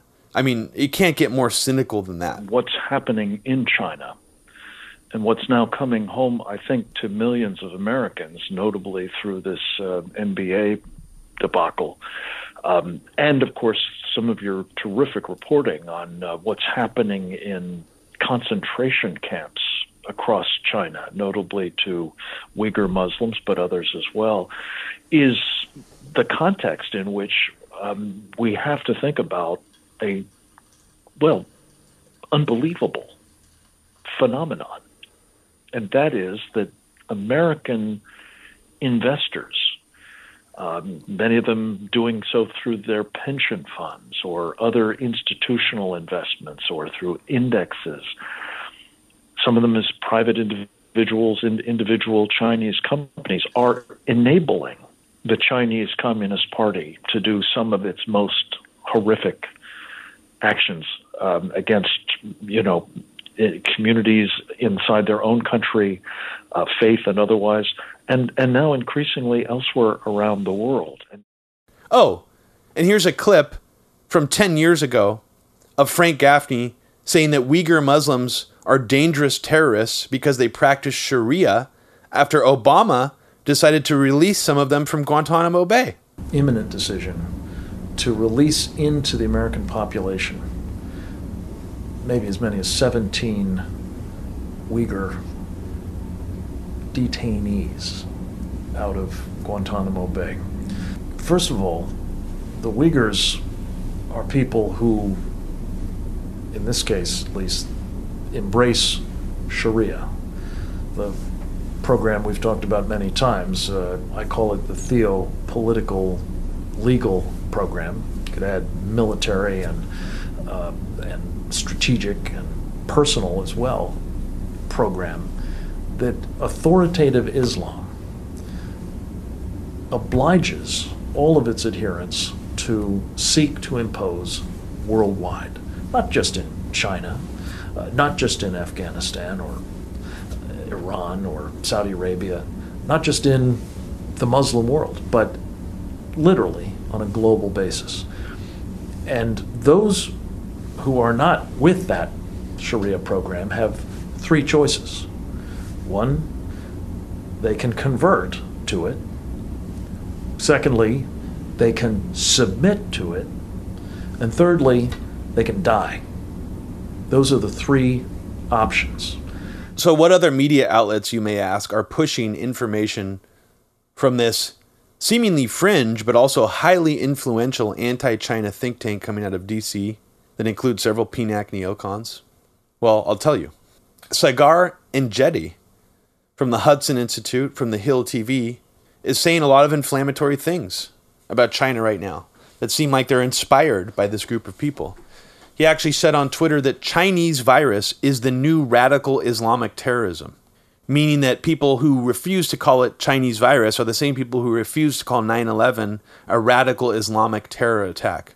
Now, he knows just as well as anybody else who's savvy in the DC circuit that utilizing term Chinese virus is a geopolitical leveraging tool, just like the neocons who wanted to call 9 11 a radical Islamic terrorist attack. This is not a racist or non racist debate or about xenophobia. This goes much deeper and darker than that. And Saagar, I think, knows that on some level. Greg Gutfeld on Fox News does as well. So it's not just Tucker Carlson on Fox News, it's trickled down actually to the whole patriot, nationalist right wing circuit. So, like Rush Limbaugh, Jesse Watters. Uh, Jesse Watters brought on Steve Bannon to push anti China conspiracy theories from the Committee on Present Danger China. Judge Jeanine going on these anti China rants. Laura Ingraham is pushing theories that the U.S. media, is, of course, besides Fox, is controlled by China. Sean Hannity's been pushing the same theories. Jack Posobiec of OANN News Network, which is like a cartoon fascist appendage of the Trump administration, heavily pushed the Hong Kong protests, heavily pushes Epic Times, and now claims that he, he is on a Chinese hit list for talking about the Hong Kong protests. Mike Cernovich of Cernovich Media, another surrogate cutout for the stupid assholes in the Trump administration, also pushed the Hong Kong protests, pushed Wuhan virus lab theories, and also got really upset at Twitter for the Chinese government being able to post U.S. bioweapons theories. Mike Cernovich wanted Twitter to shut down all the Chinese government social media accounts for spreading a global research article that was written in the United States alleging that the COVID 19 strain could be a U.S. bioweapon. Now, of course, it should be completely expected that outlets like the Daily Caller, the Federalist, Breitbart, Gateway Pundit are all also absorbing a lot of things from this think tank and rebroadcasting them, either laundered talking points or direct promotions of figures and taking quotes from people from this think tank. If you do a Google search for the Daily Caller and China right now, you'll find multiple stories written on a daily basis that are extremely anti China, that have really ramped up since COVID 19. On the Federalist, same thing. Dozens of anti China articles every week, heavily ramped up since the COVID 19 pandemic. Breitbart, surprisingly, actually has less anti China stories than the Daily Caller and the Federalist do right now, which is actually a little bit surprising to me. Now, this also encompasses most of the MAGA media. So you have people like Dan Bongino, you know, all these like weird right wing figures that are like MAGA people. They're all pushing anti China rhetoric right now. A lot of them are also pushing the bioweapons theory right now. You know, people like Ben Shapiro are pushing out a lot of anti China propaganda right now. But it's not just these more fringe MAGA people who are directly intertwined with this Committee for the Present Danger China think tank some of the other people who are pushing anti-China stuff right now are are basically the same entities and groups that are also pushing anti-Putin, anti-Russia, Cold War 2.0 stuff. And even some liberals and people on the left who could be characterized as left are pushing it too. So for example, just one example, here's Sam Harris on his podcast on the 17th of March saying that these filthy wet markets are basically akin to Chinese bioterror attack. Well, I'll tell you what, in the future, an appropriate demand, which could well be spun as xenophobic, but shouldn't be, will be a demand on China to close down these wet markets because yeah. they actually are akin to bioterrorism. It's negligence that is so obscene that it is almost an act of war. I mean, they are spawning these viruses. Anyone who's playing with a bat in one hand and a duck in the other is just a fucking terrorist at this point, whether they know it or not. So we have to clamp down on that. And I got to assume the Chinese government will, for all their authoritarian charm, they will see the wisdom of doing that. And it almost doesn't matter how they do it, right? It's like whoever's insisting that they need to play with bats needs to be dealt with in China. okay, well, no, no argument there. Okay. Um, Here's an interesting figure: a guy named Matt Stoller, who presents himself as a leftist or a progressive, who tries to make this interesting argument that sounds an awful lot like a leftist version of Robert Kagan, using the back door of Wall Street to go after China, making it seem as if the one of the most dangerous things that China is doing is its collaboration with Wall Street. He repeatedly calls the Chinese government fascist. Then he gets into how they're being very aggressive towards us militarily in the South China Sea. And then he says that China's ambitions are scarier than what the US's ambitions are. And the way to combat China is to go back to the liberal democracy ideals that we aspire to. Just because we've done awful things doesn't mean that China isn't a much scarier uh, doesn't have a much, much scarier aims. It also doesn't mean that the right's approach is to build a military response to China. That is catastrophic. Let me South think. China Sea, and we needed to confront them. We do because that is actually the most important. We don't need to confront them militarily. China is doing it too. This is not the U.S. fomenting a conflict. This is an aggressive act by a fascist government and the left can't see it. it makes it makes it impossible for them to imagine a country that is that is that is not controlled by white people that is in, that has power and agency. There, there's no rule of law.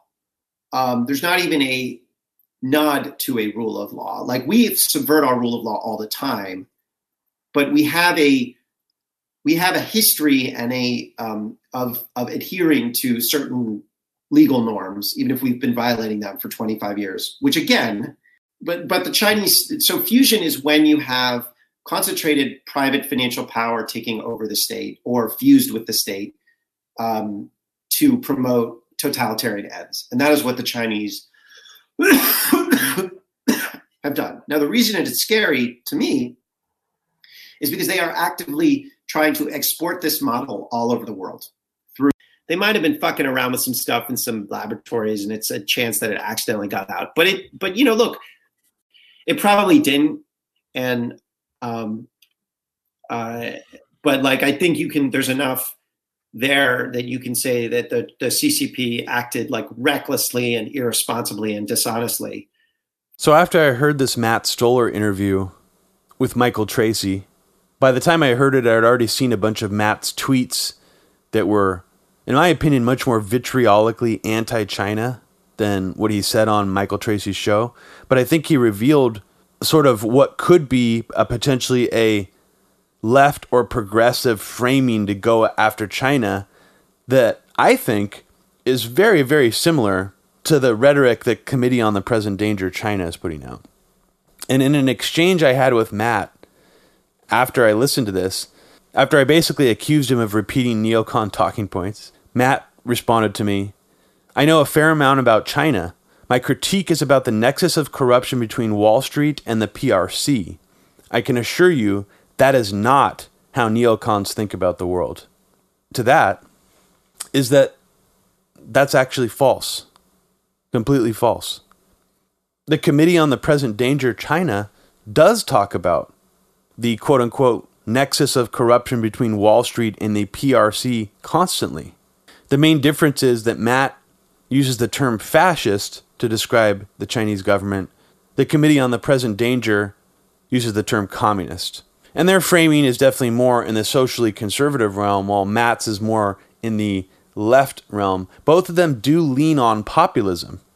And I think what needs to be spelled out here is that these neocons in the Committee for the Present Danger China, they're writing on more of a nationalism, more of a populism that in some ways does have some kind of appealing crossover with left populism you know, these people are an offshoot from the Robert Kagans, the Bill Kristols, and the Max Boots.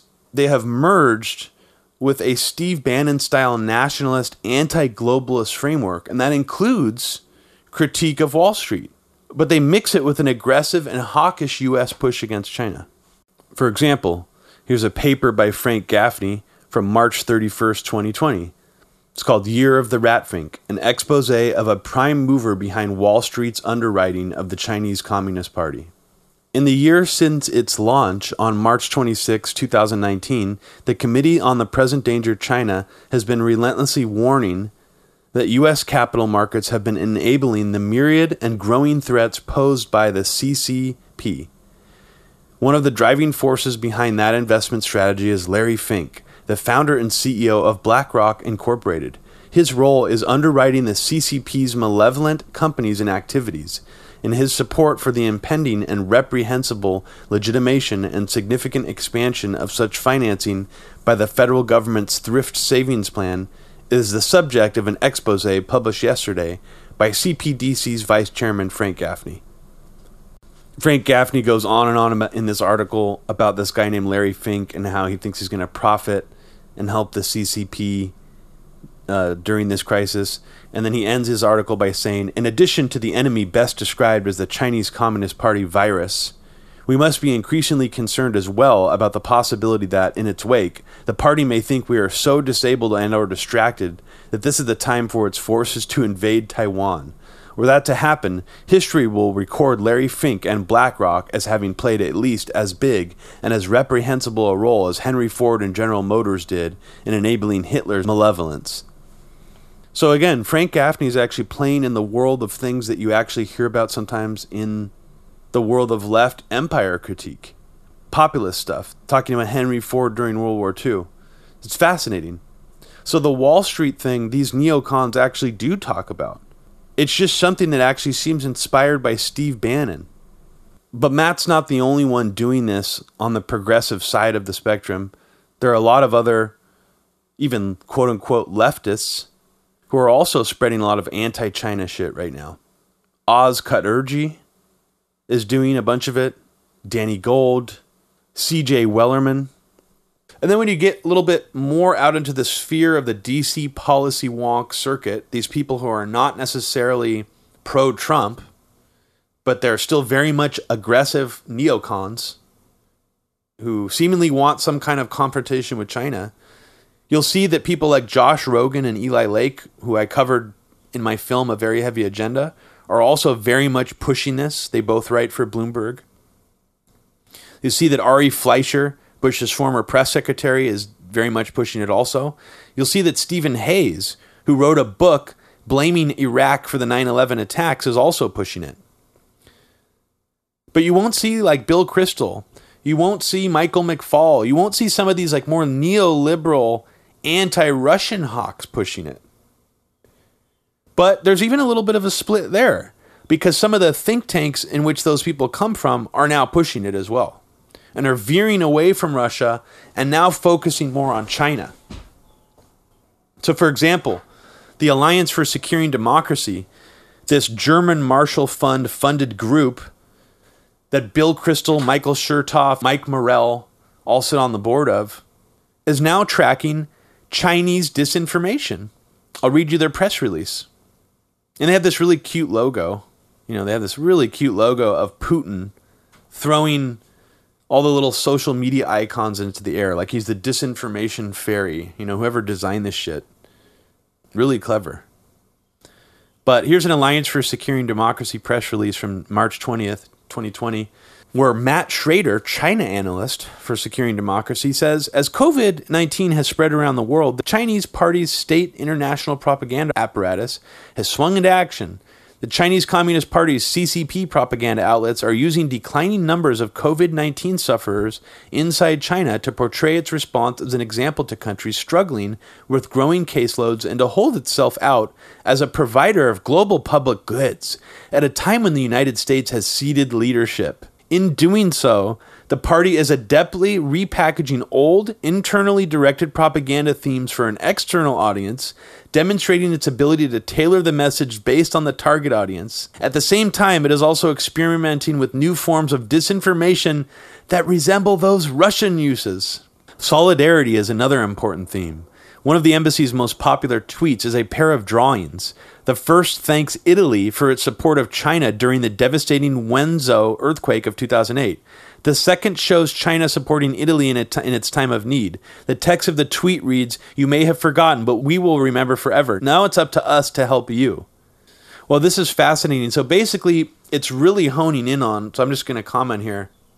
If you're not gathering it from this post, the Alliance for Securing Democracy tracks disinformation bots.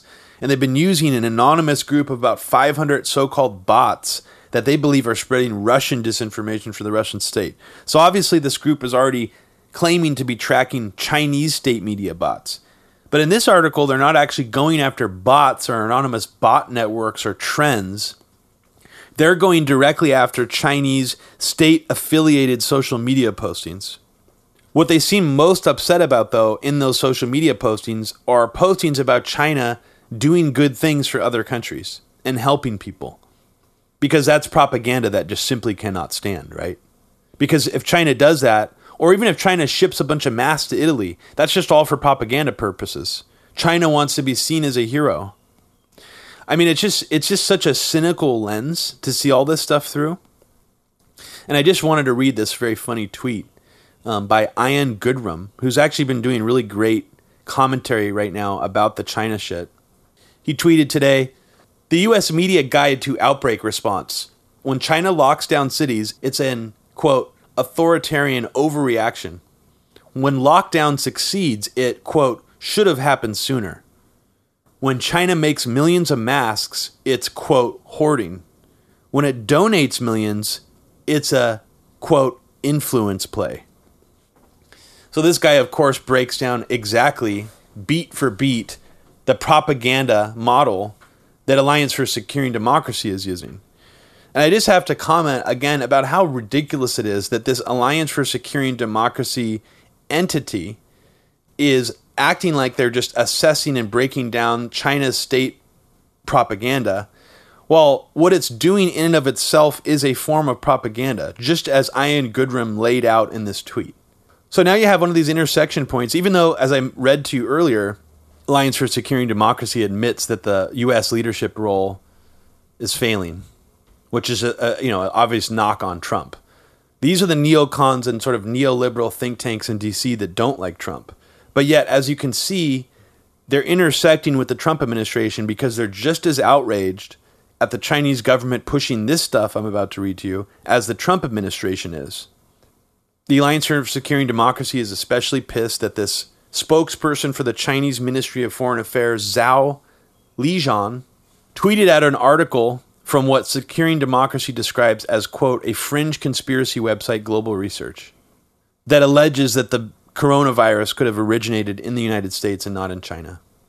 Now, Securing Democracy tweeted yesterday that their new Hamilton 2.0 dashboard, which is the name of their algorithm or software suite that tracks Russian disinformation bots, Hamilton 2.0 now tracks Chinese state backed messaging.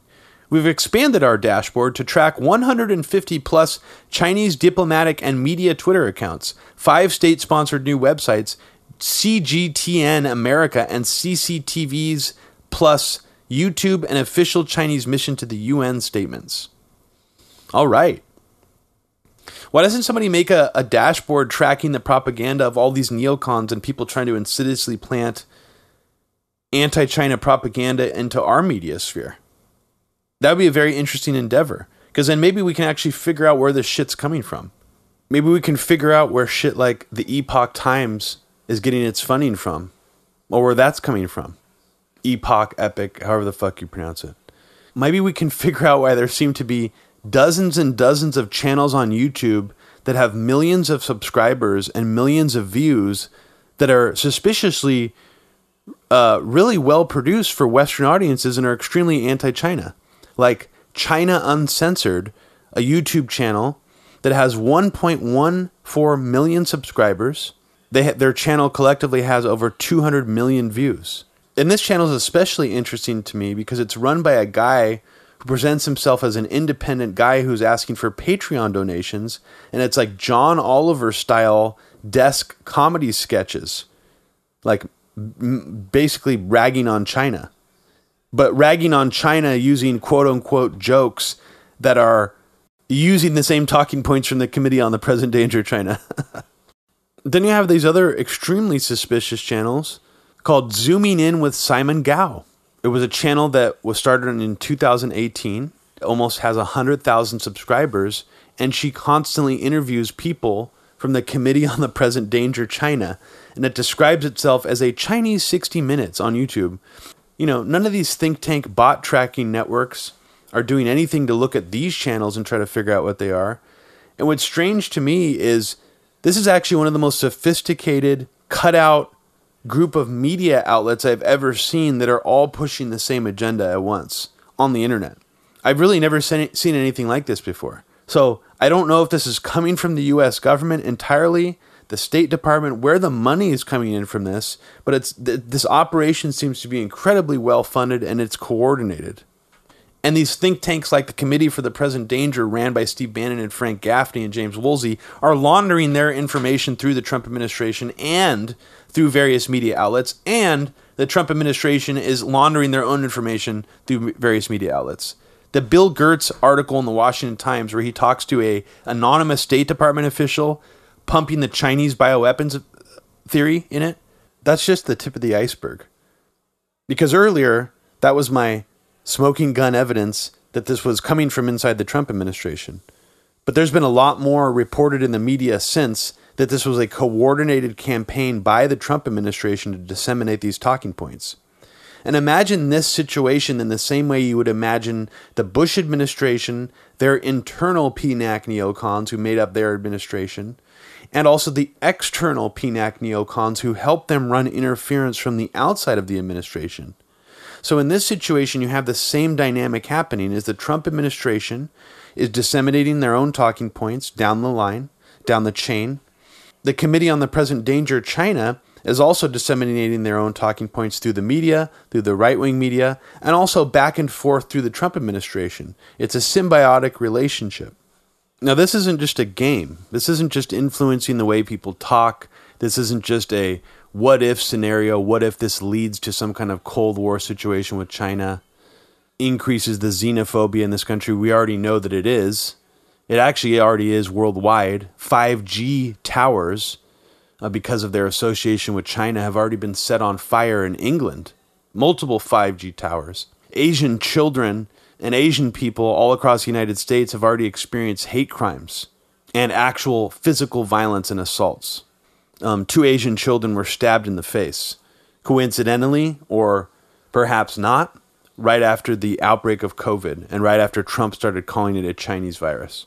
But this isn't a game. And there's actually real legislation people are attempting to try to push through Congress right now to blame China for the COVID 19 global pandemic.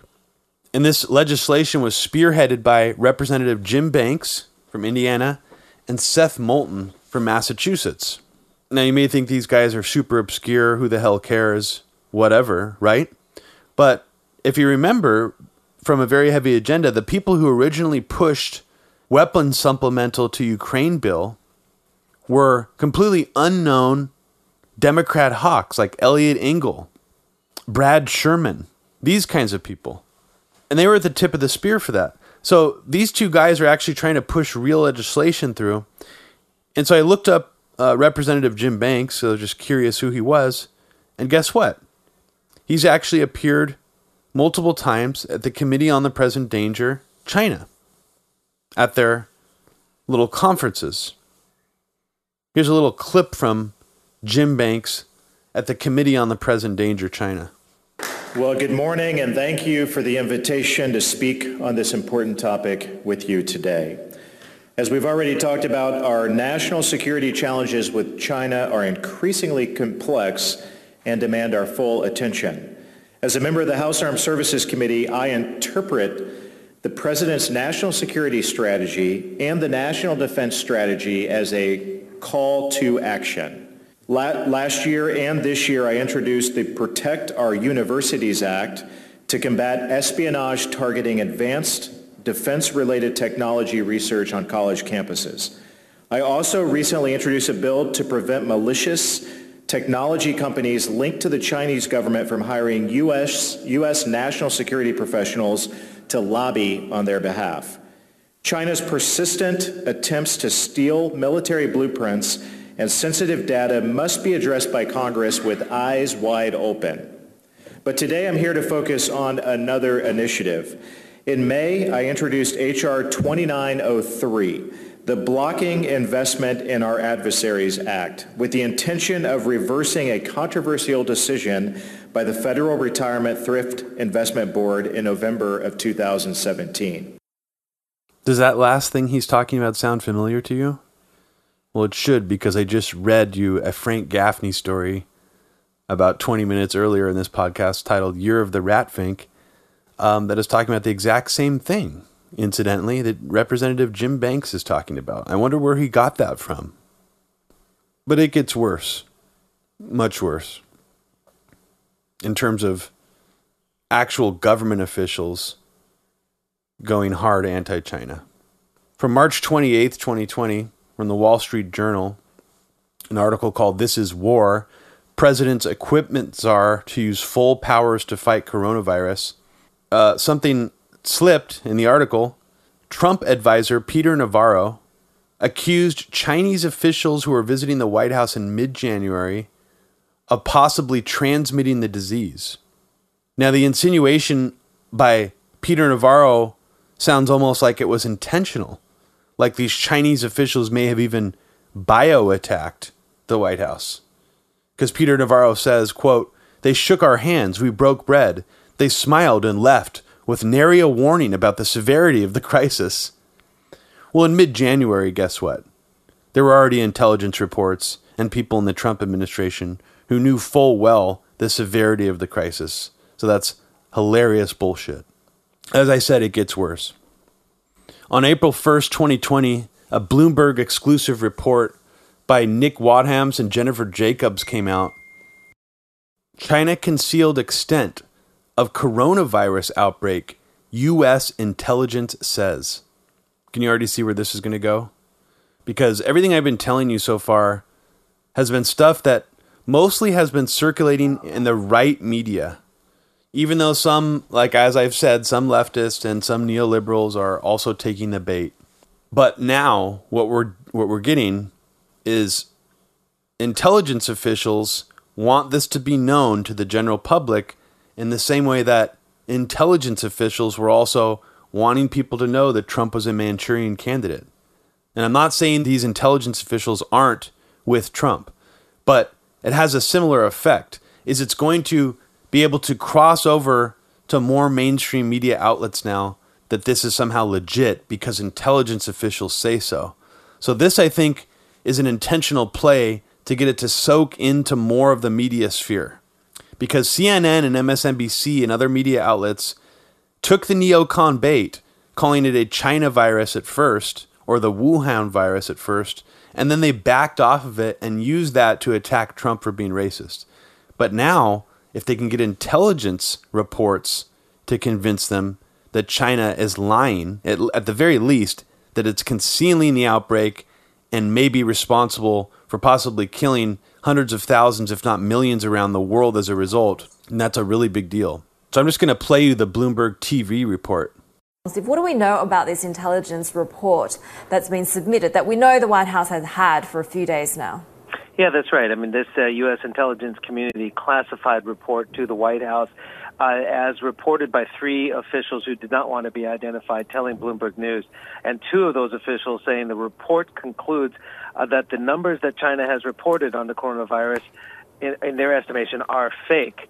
Um, now, Mike Pence, the vice president, uh, he says the reality is that we could have all been better off if China had been more forthcoming. Now, yes, China did impose stricter lockdowns on Wuhan and Hubei province than other countries did in their jurisdictions, of course, but it, it also changed its methodology for counting cases several times, and that raised a lot of uh, and considerable skepticism around the world and also in China. We've also seen these pictures have surfaced of uh, the number of urns piling up outside of various uh, funeral homes in China. So it lends uh, credence to those claims. So these intelligence officials aren't trying to go behind Trump's back or around Trump. They're directly trying to deliver this message that the Chinese numbers are fake. Now, just two weeks ago, we were all talking about and focusing on the fact that America was completely underprepared for this and it was going to be a disaster here for this country. Things seem to be like more internally focused, and now all of a sudden the discussion is just shifting to China's numbers are fake. They put us all at risk by hiding this, and then they're still hiding it.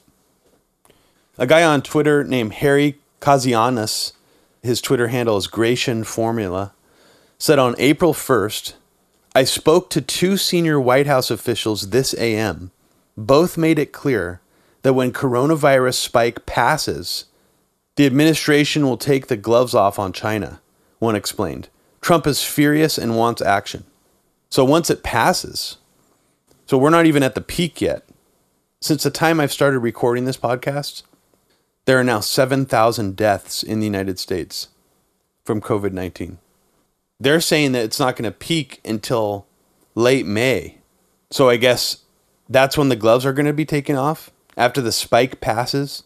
Well, Trump changes his mind from one day to the next. So I don't even think just in terms of his focus that Trump will be furious enough and will want action by then. I think it's going to be driven by these other people inside of his administration who have been very dedicated to this concept.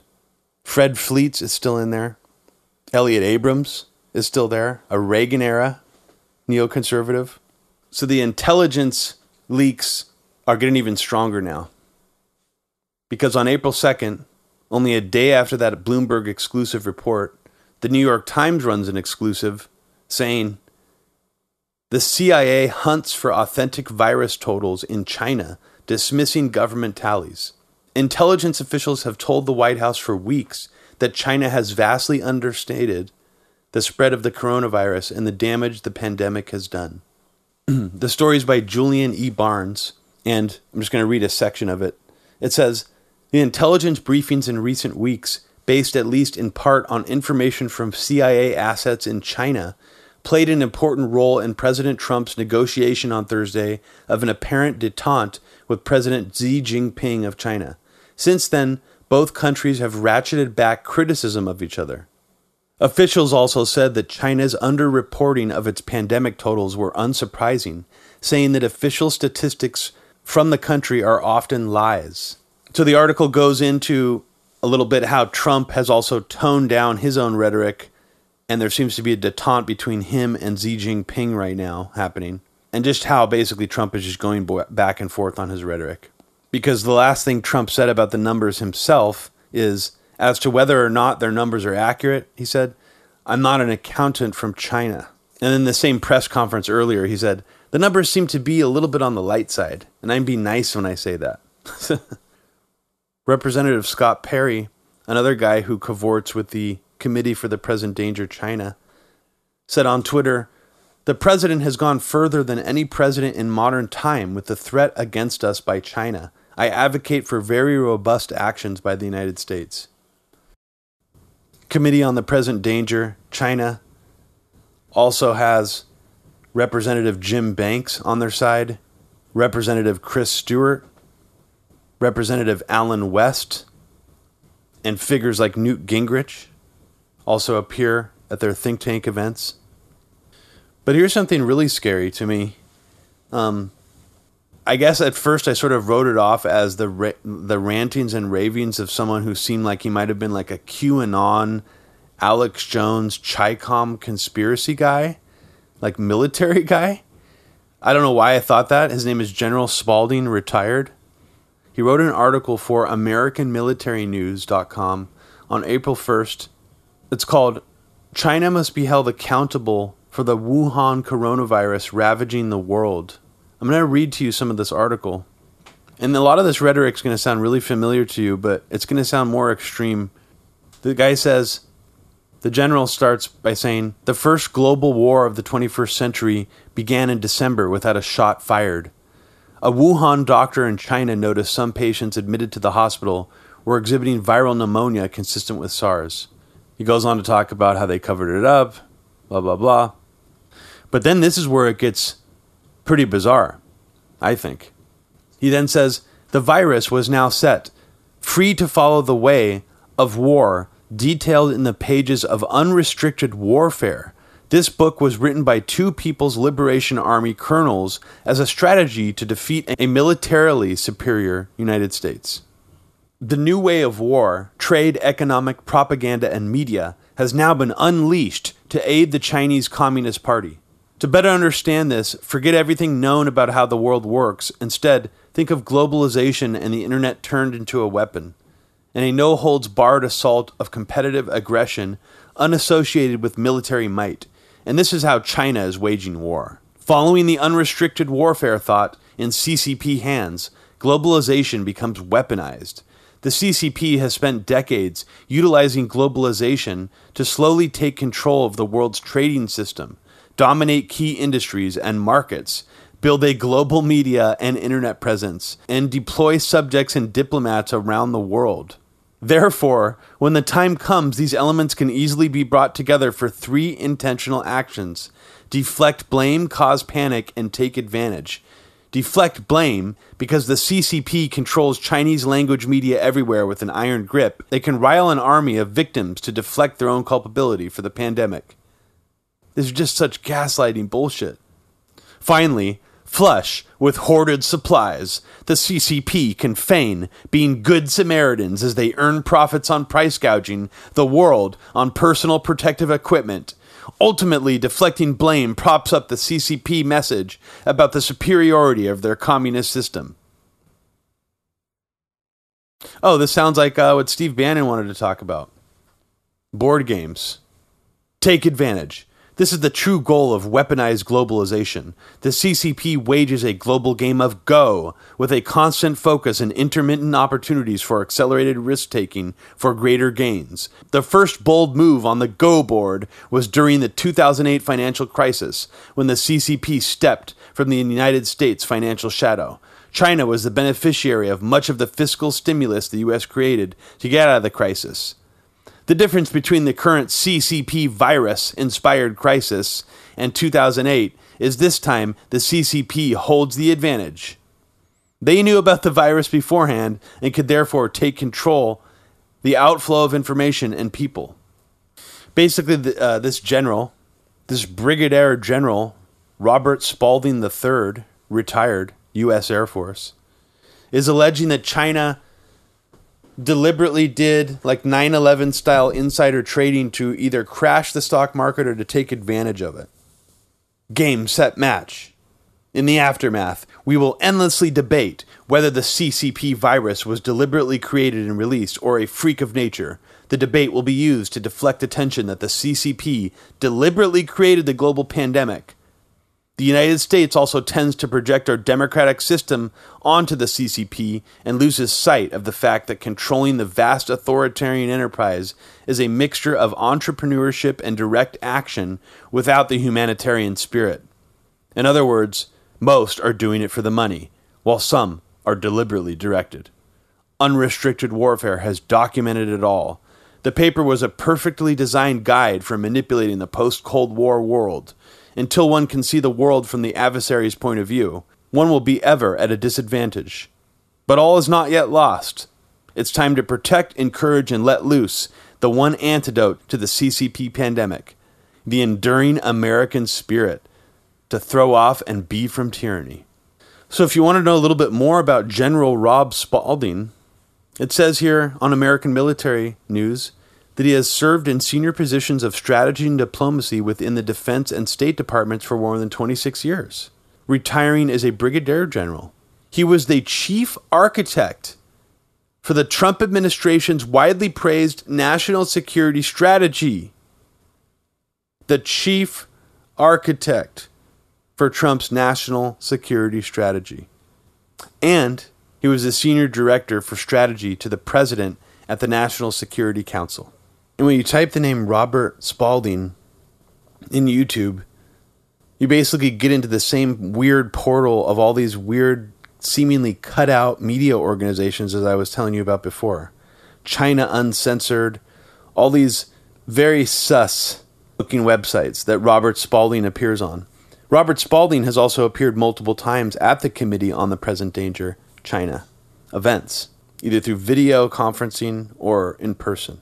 You also, of course, have some of these never Trumper neocons, you know, friends of Bill Kristol, like Gary Schmitt, Fred Kagan, these people.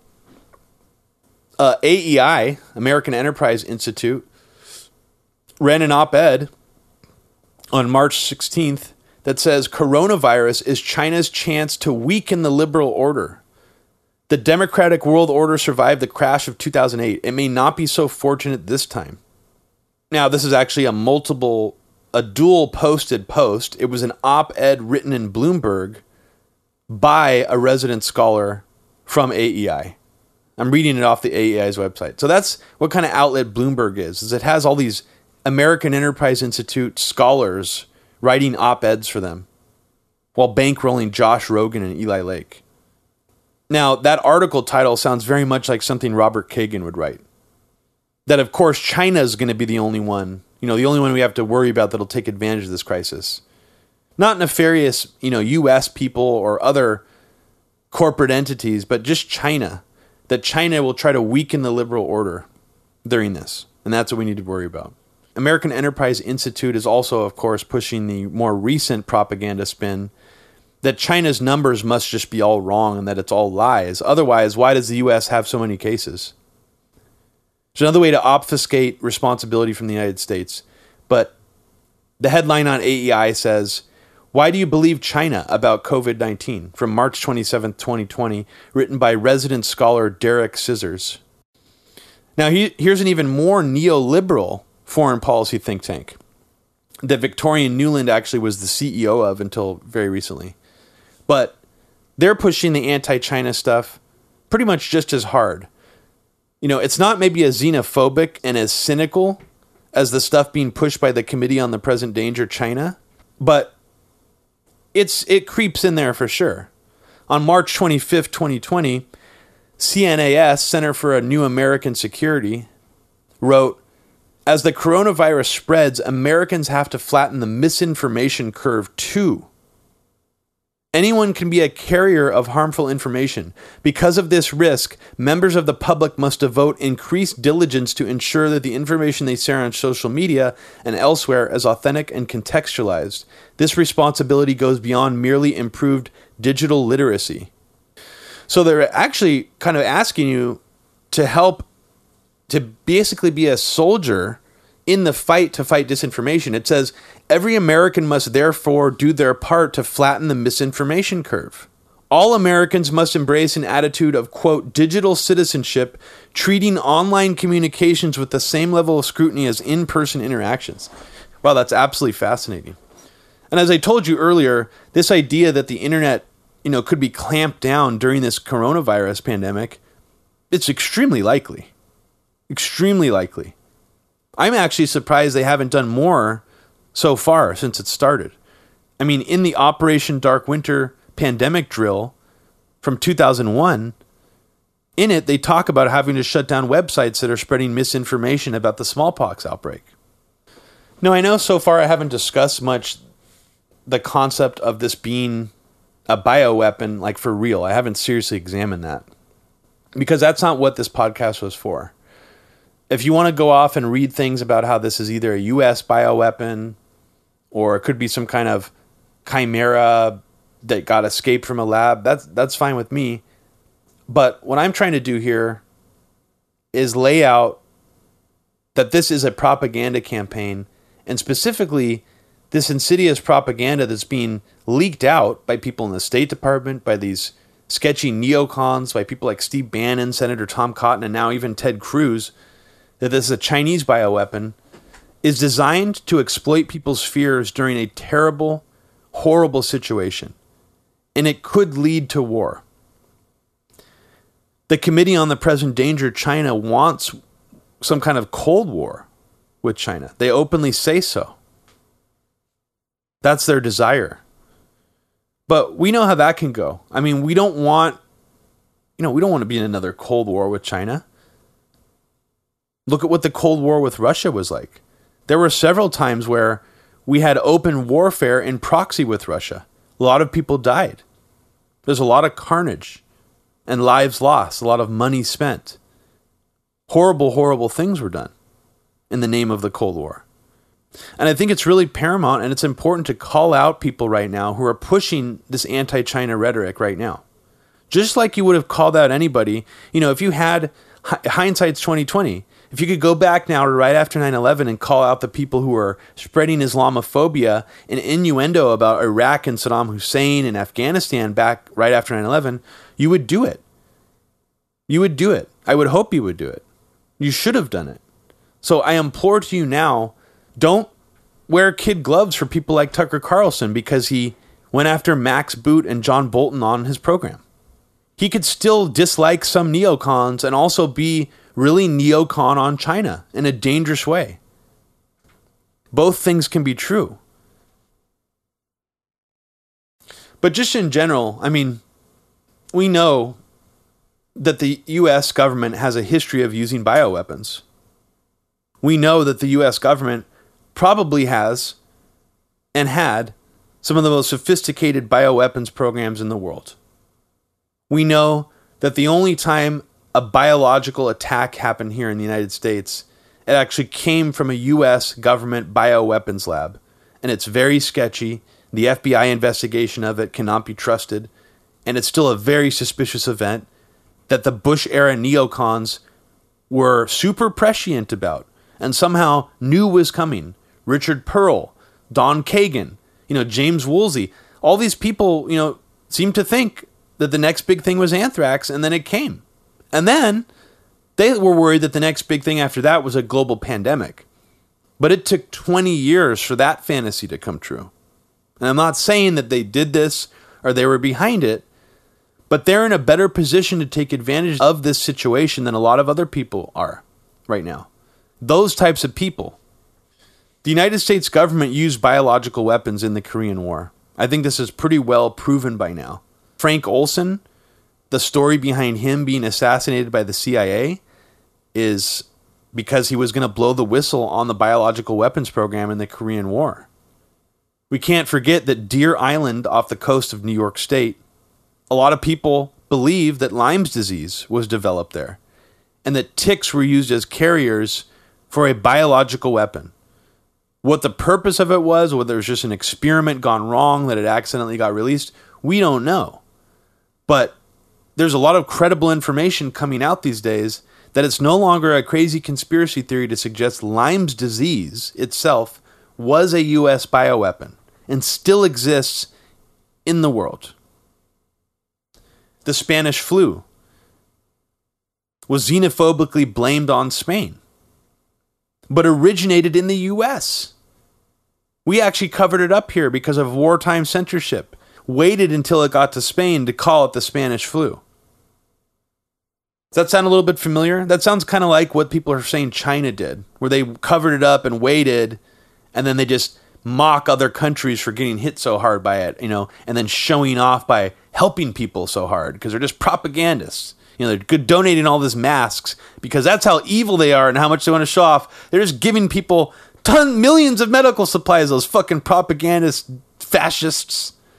H1N1 swine flu, which was a pretty bad pandemic. The United States government tried to blame it on Mexico, Mexican pig farms. But guess what? That shit came from the United States. Our clean, sanitary pig farms. You know, it's only in China where they do filthy things and have these wet markets. In the United States, you know, we, we do things beautifully over here.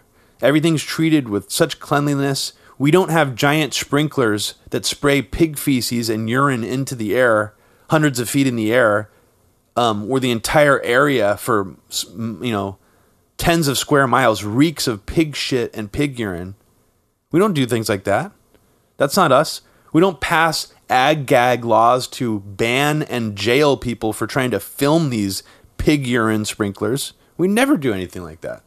We live in a free society, a democracy. The West Nile virus, remember that? That big scare before 9 11? Oh, you thought that started in Africa because it's called the West Nile virus, like the Nile River? Nope. Guess where that shit started? Upstate New York.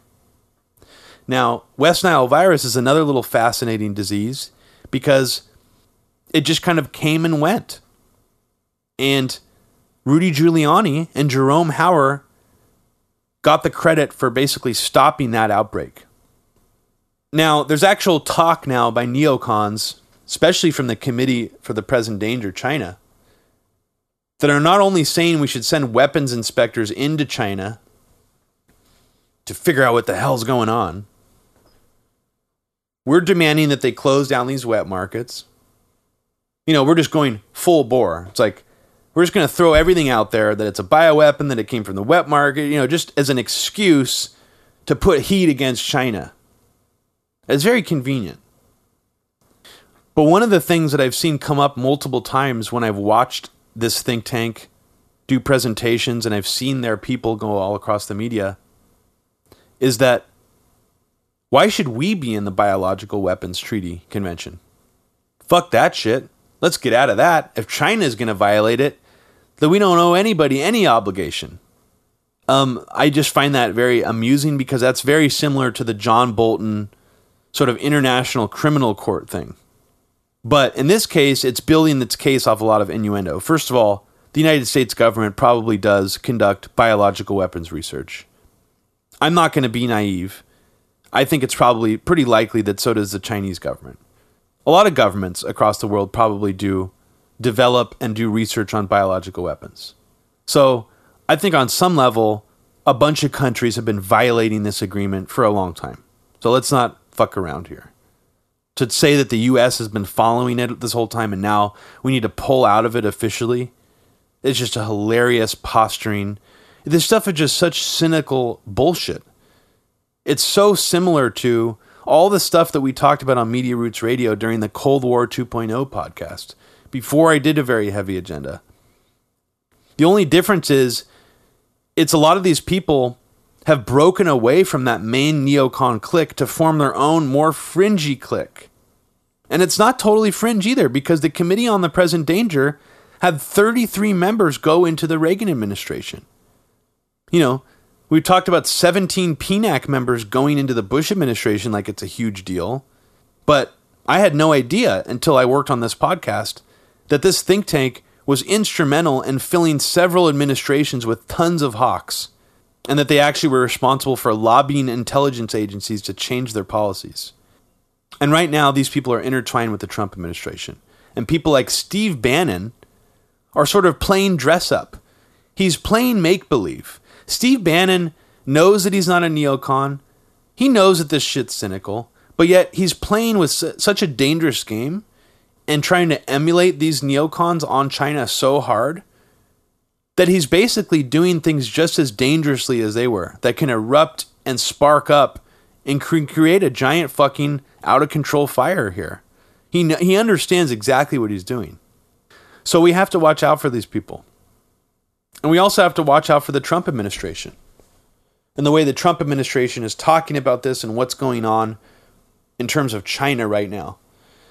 You know, I barely got a chance to talk about Iran during this podcast, but right now, at the same time this is happening, the Trump administration is putting even tighter sanctions on Iran, literally killing people, causing a lot of deaths from these sanctions.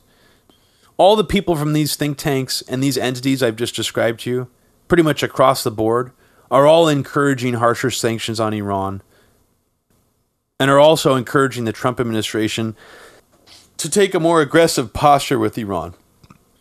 But I think more investigation needs to be done to figure out exactly where this is coming in from the Trump administration, who's listening to it in the Trump administration, where are they listening to it from? From the Committee on the Present Danger China?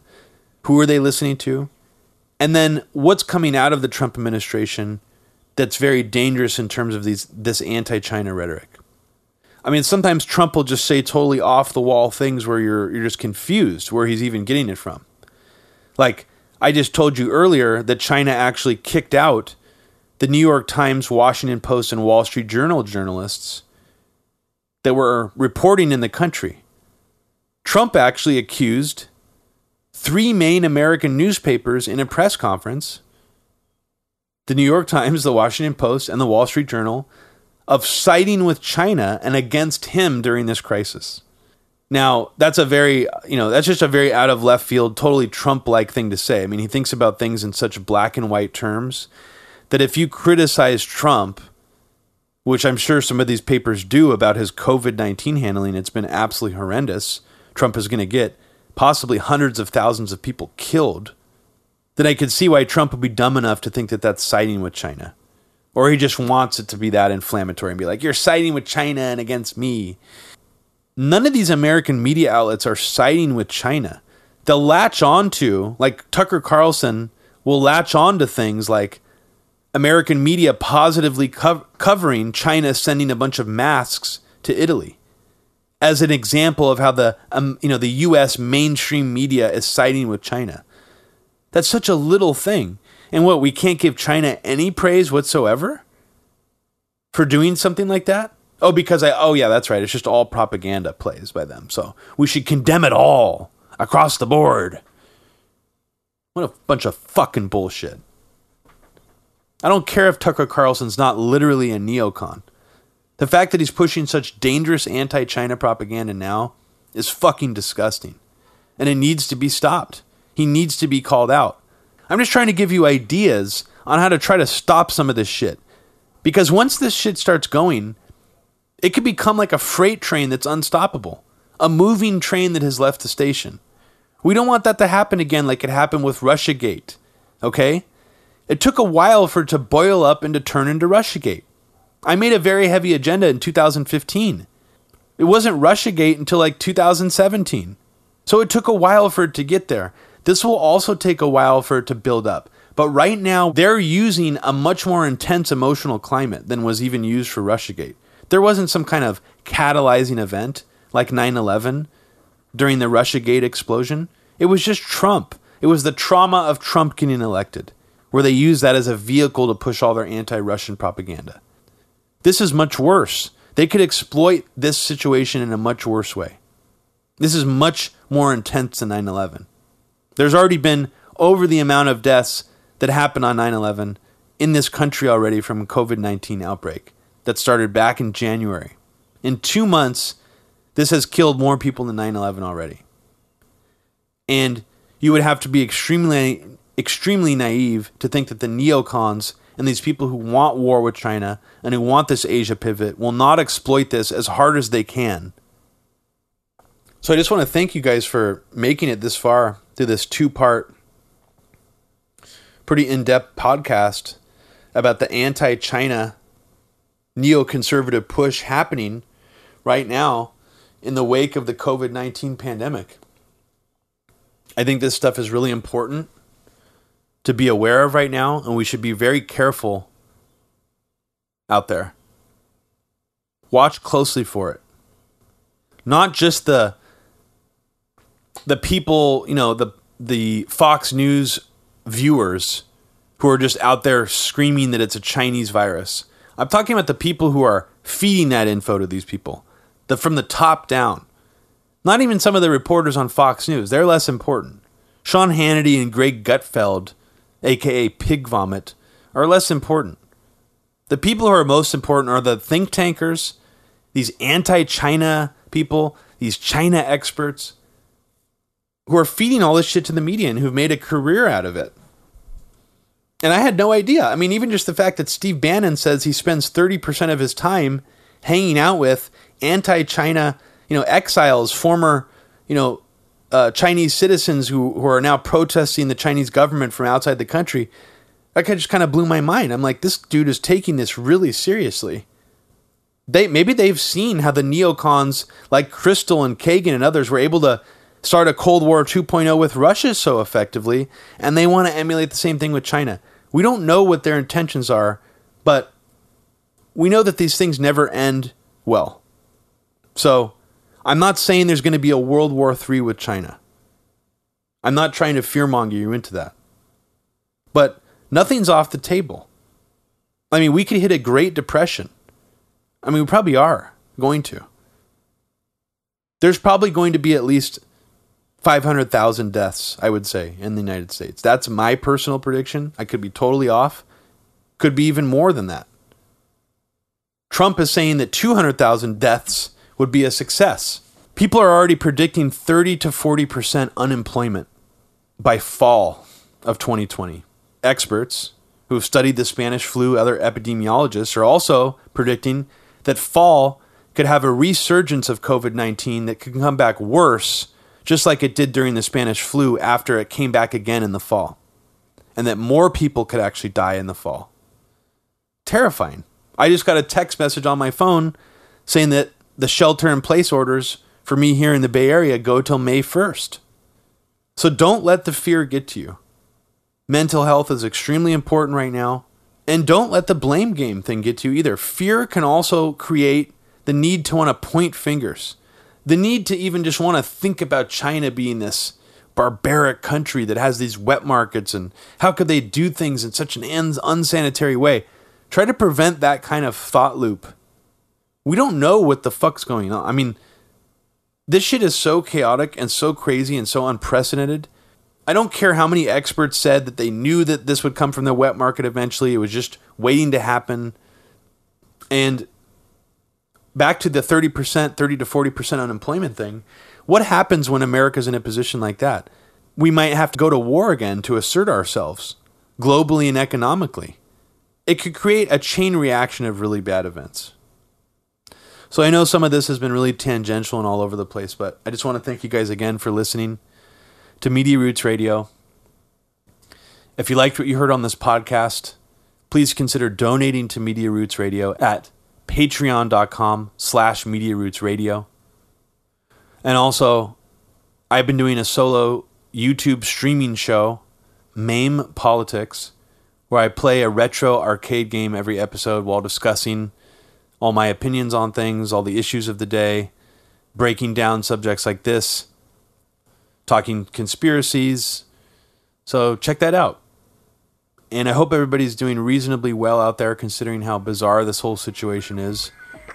But I think we just got to ride it out. What else can we do? All right.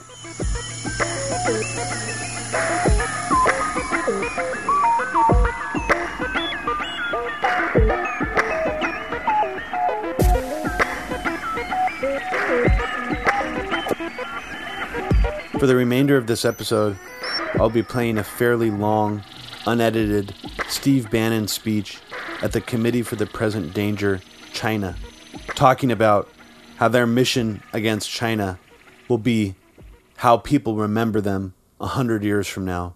We honestly wouldn't be here if it weren't for the inspiration and encouragement and leadership of one of our members. Um, he is a household name these days, I think it's fair to say. Uh, he has helped bring about the Trump presidency. For a time, he was the uh, strategic guide for it and has remained, I believe, a very important influence on the president, um, members of his administration, and certainly on those of us who have followed his uh, guidance, his counsel, his leadership in so many different capacities, including notably as the chairman of Breitbart um, before he joined the Trump campaign as its chief executive officer and then became the strategic advisor to President Trump in the White House. I'm talking about, of course, uh, Stephen Bannon, uh, a good friend and very, very cherished colleague. Please welcome him for closing comments about the global war we're in with China.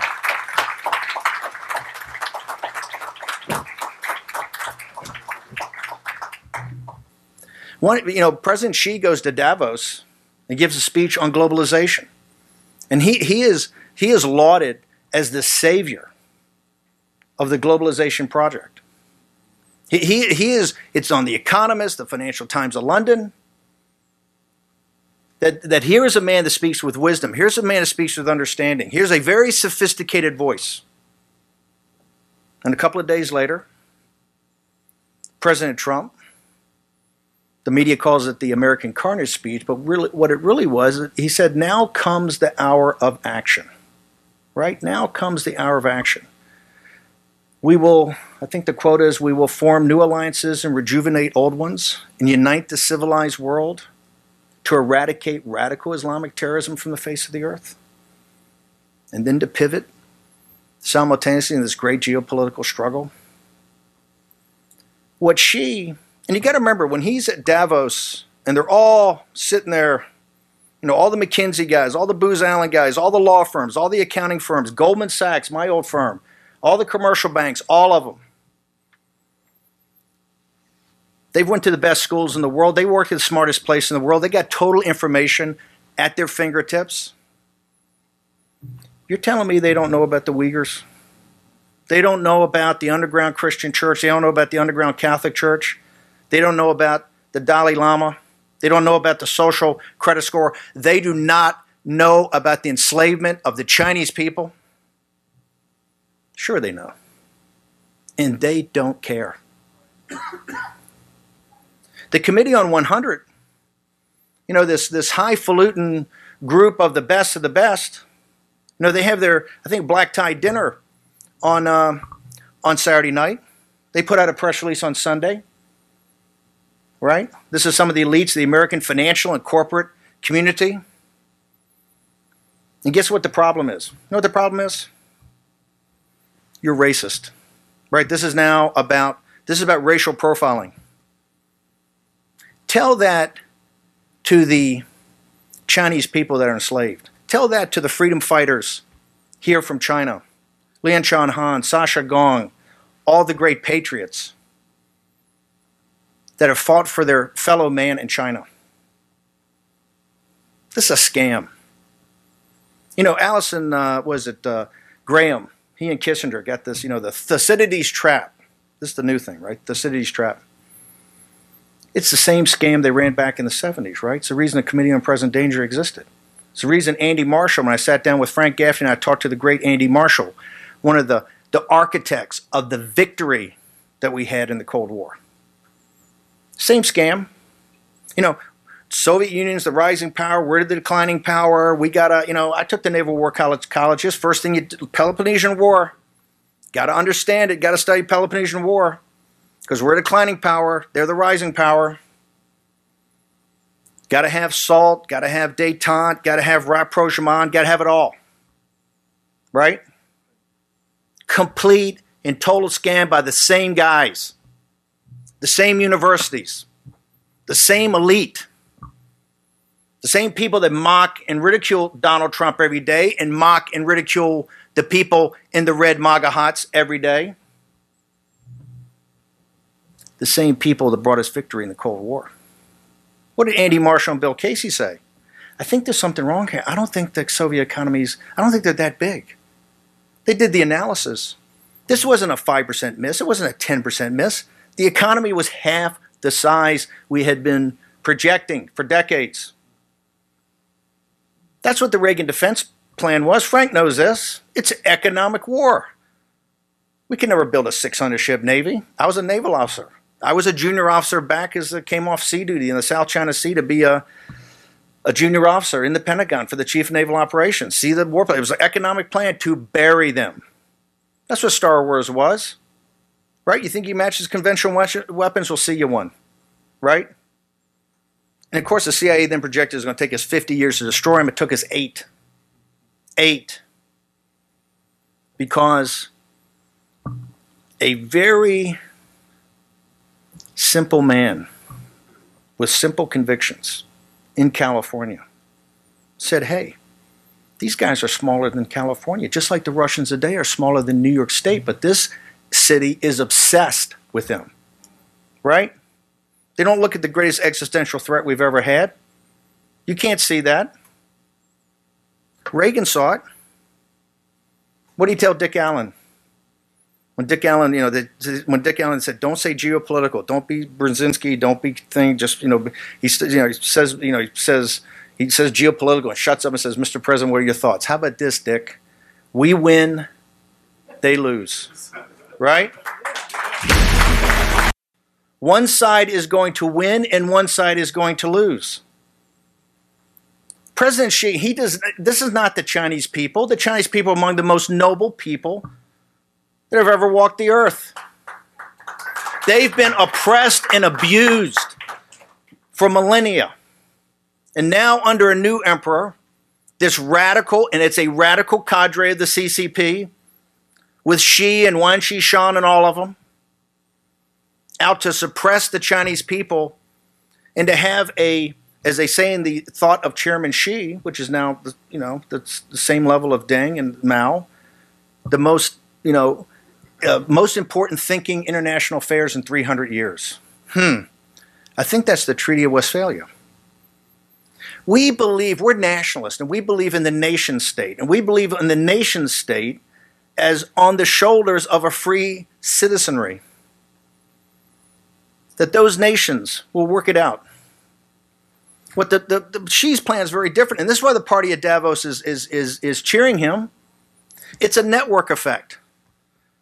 That's what One Belt, One Road, made in China 2025 and 5G.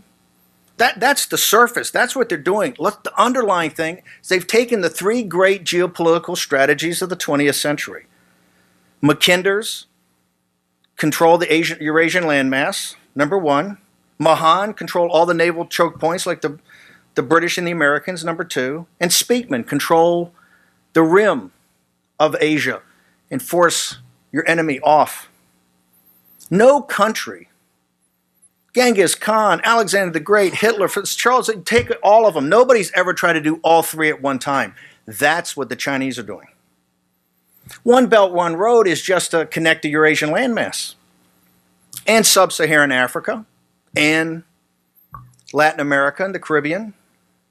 And I just came back from five weeks on the road. Japan, Michigan, and Ohio for rallies. Brazil, we're having a meeting President Bolsonaro here, and then Italy. You know what the number one conversation topic at all those places is China.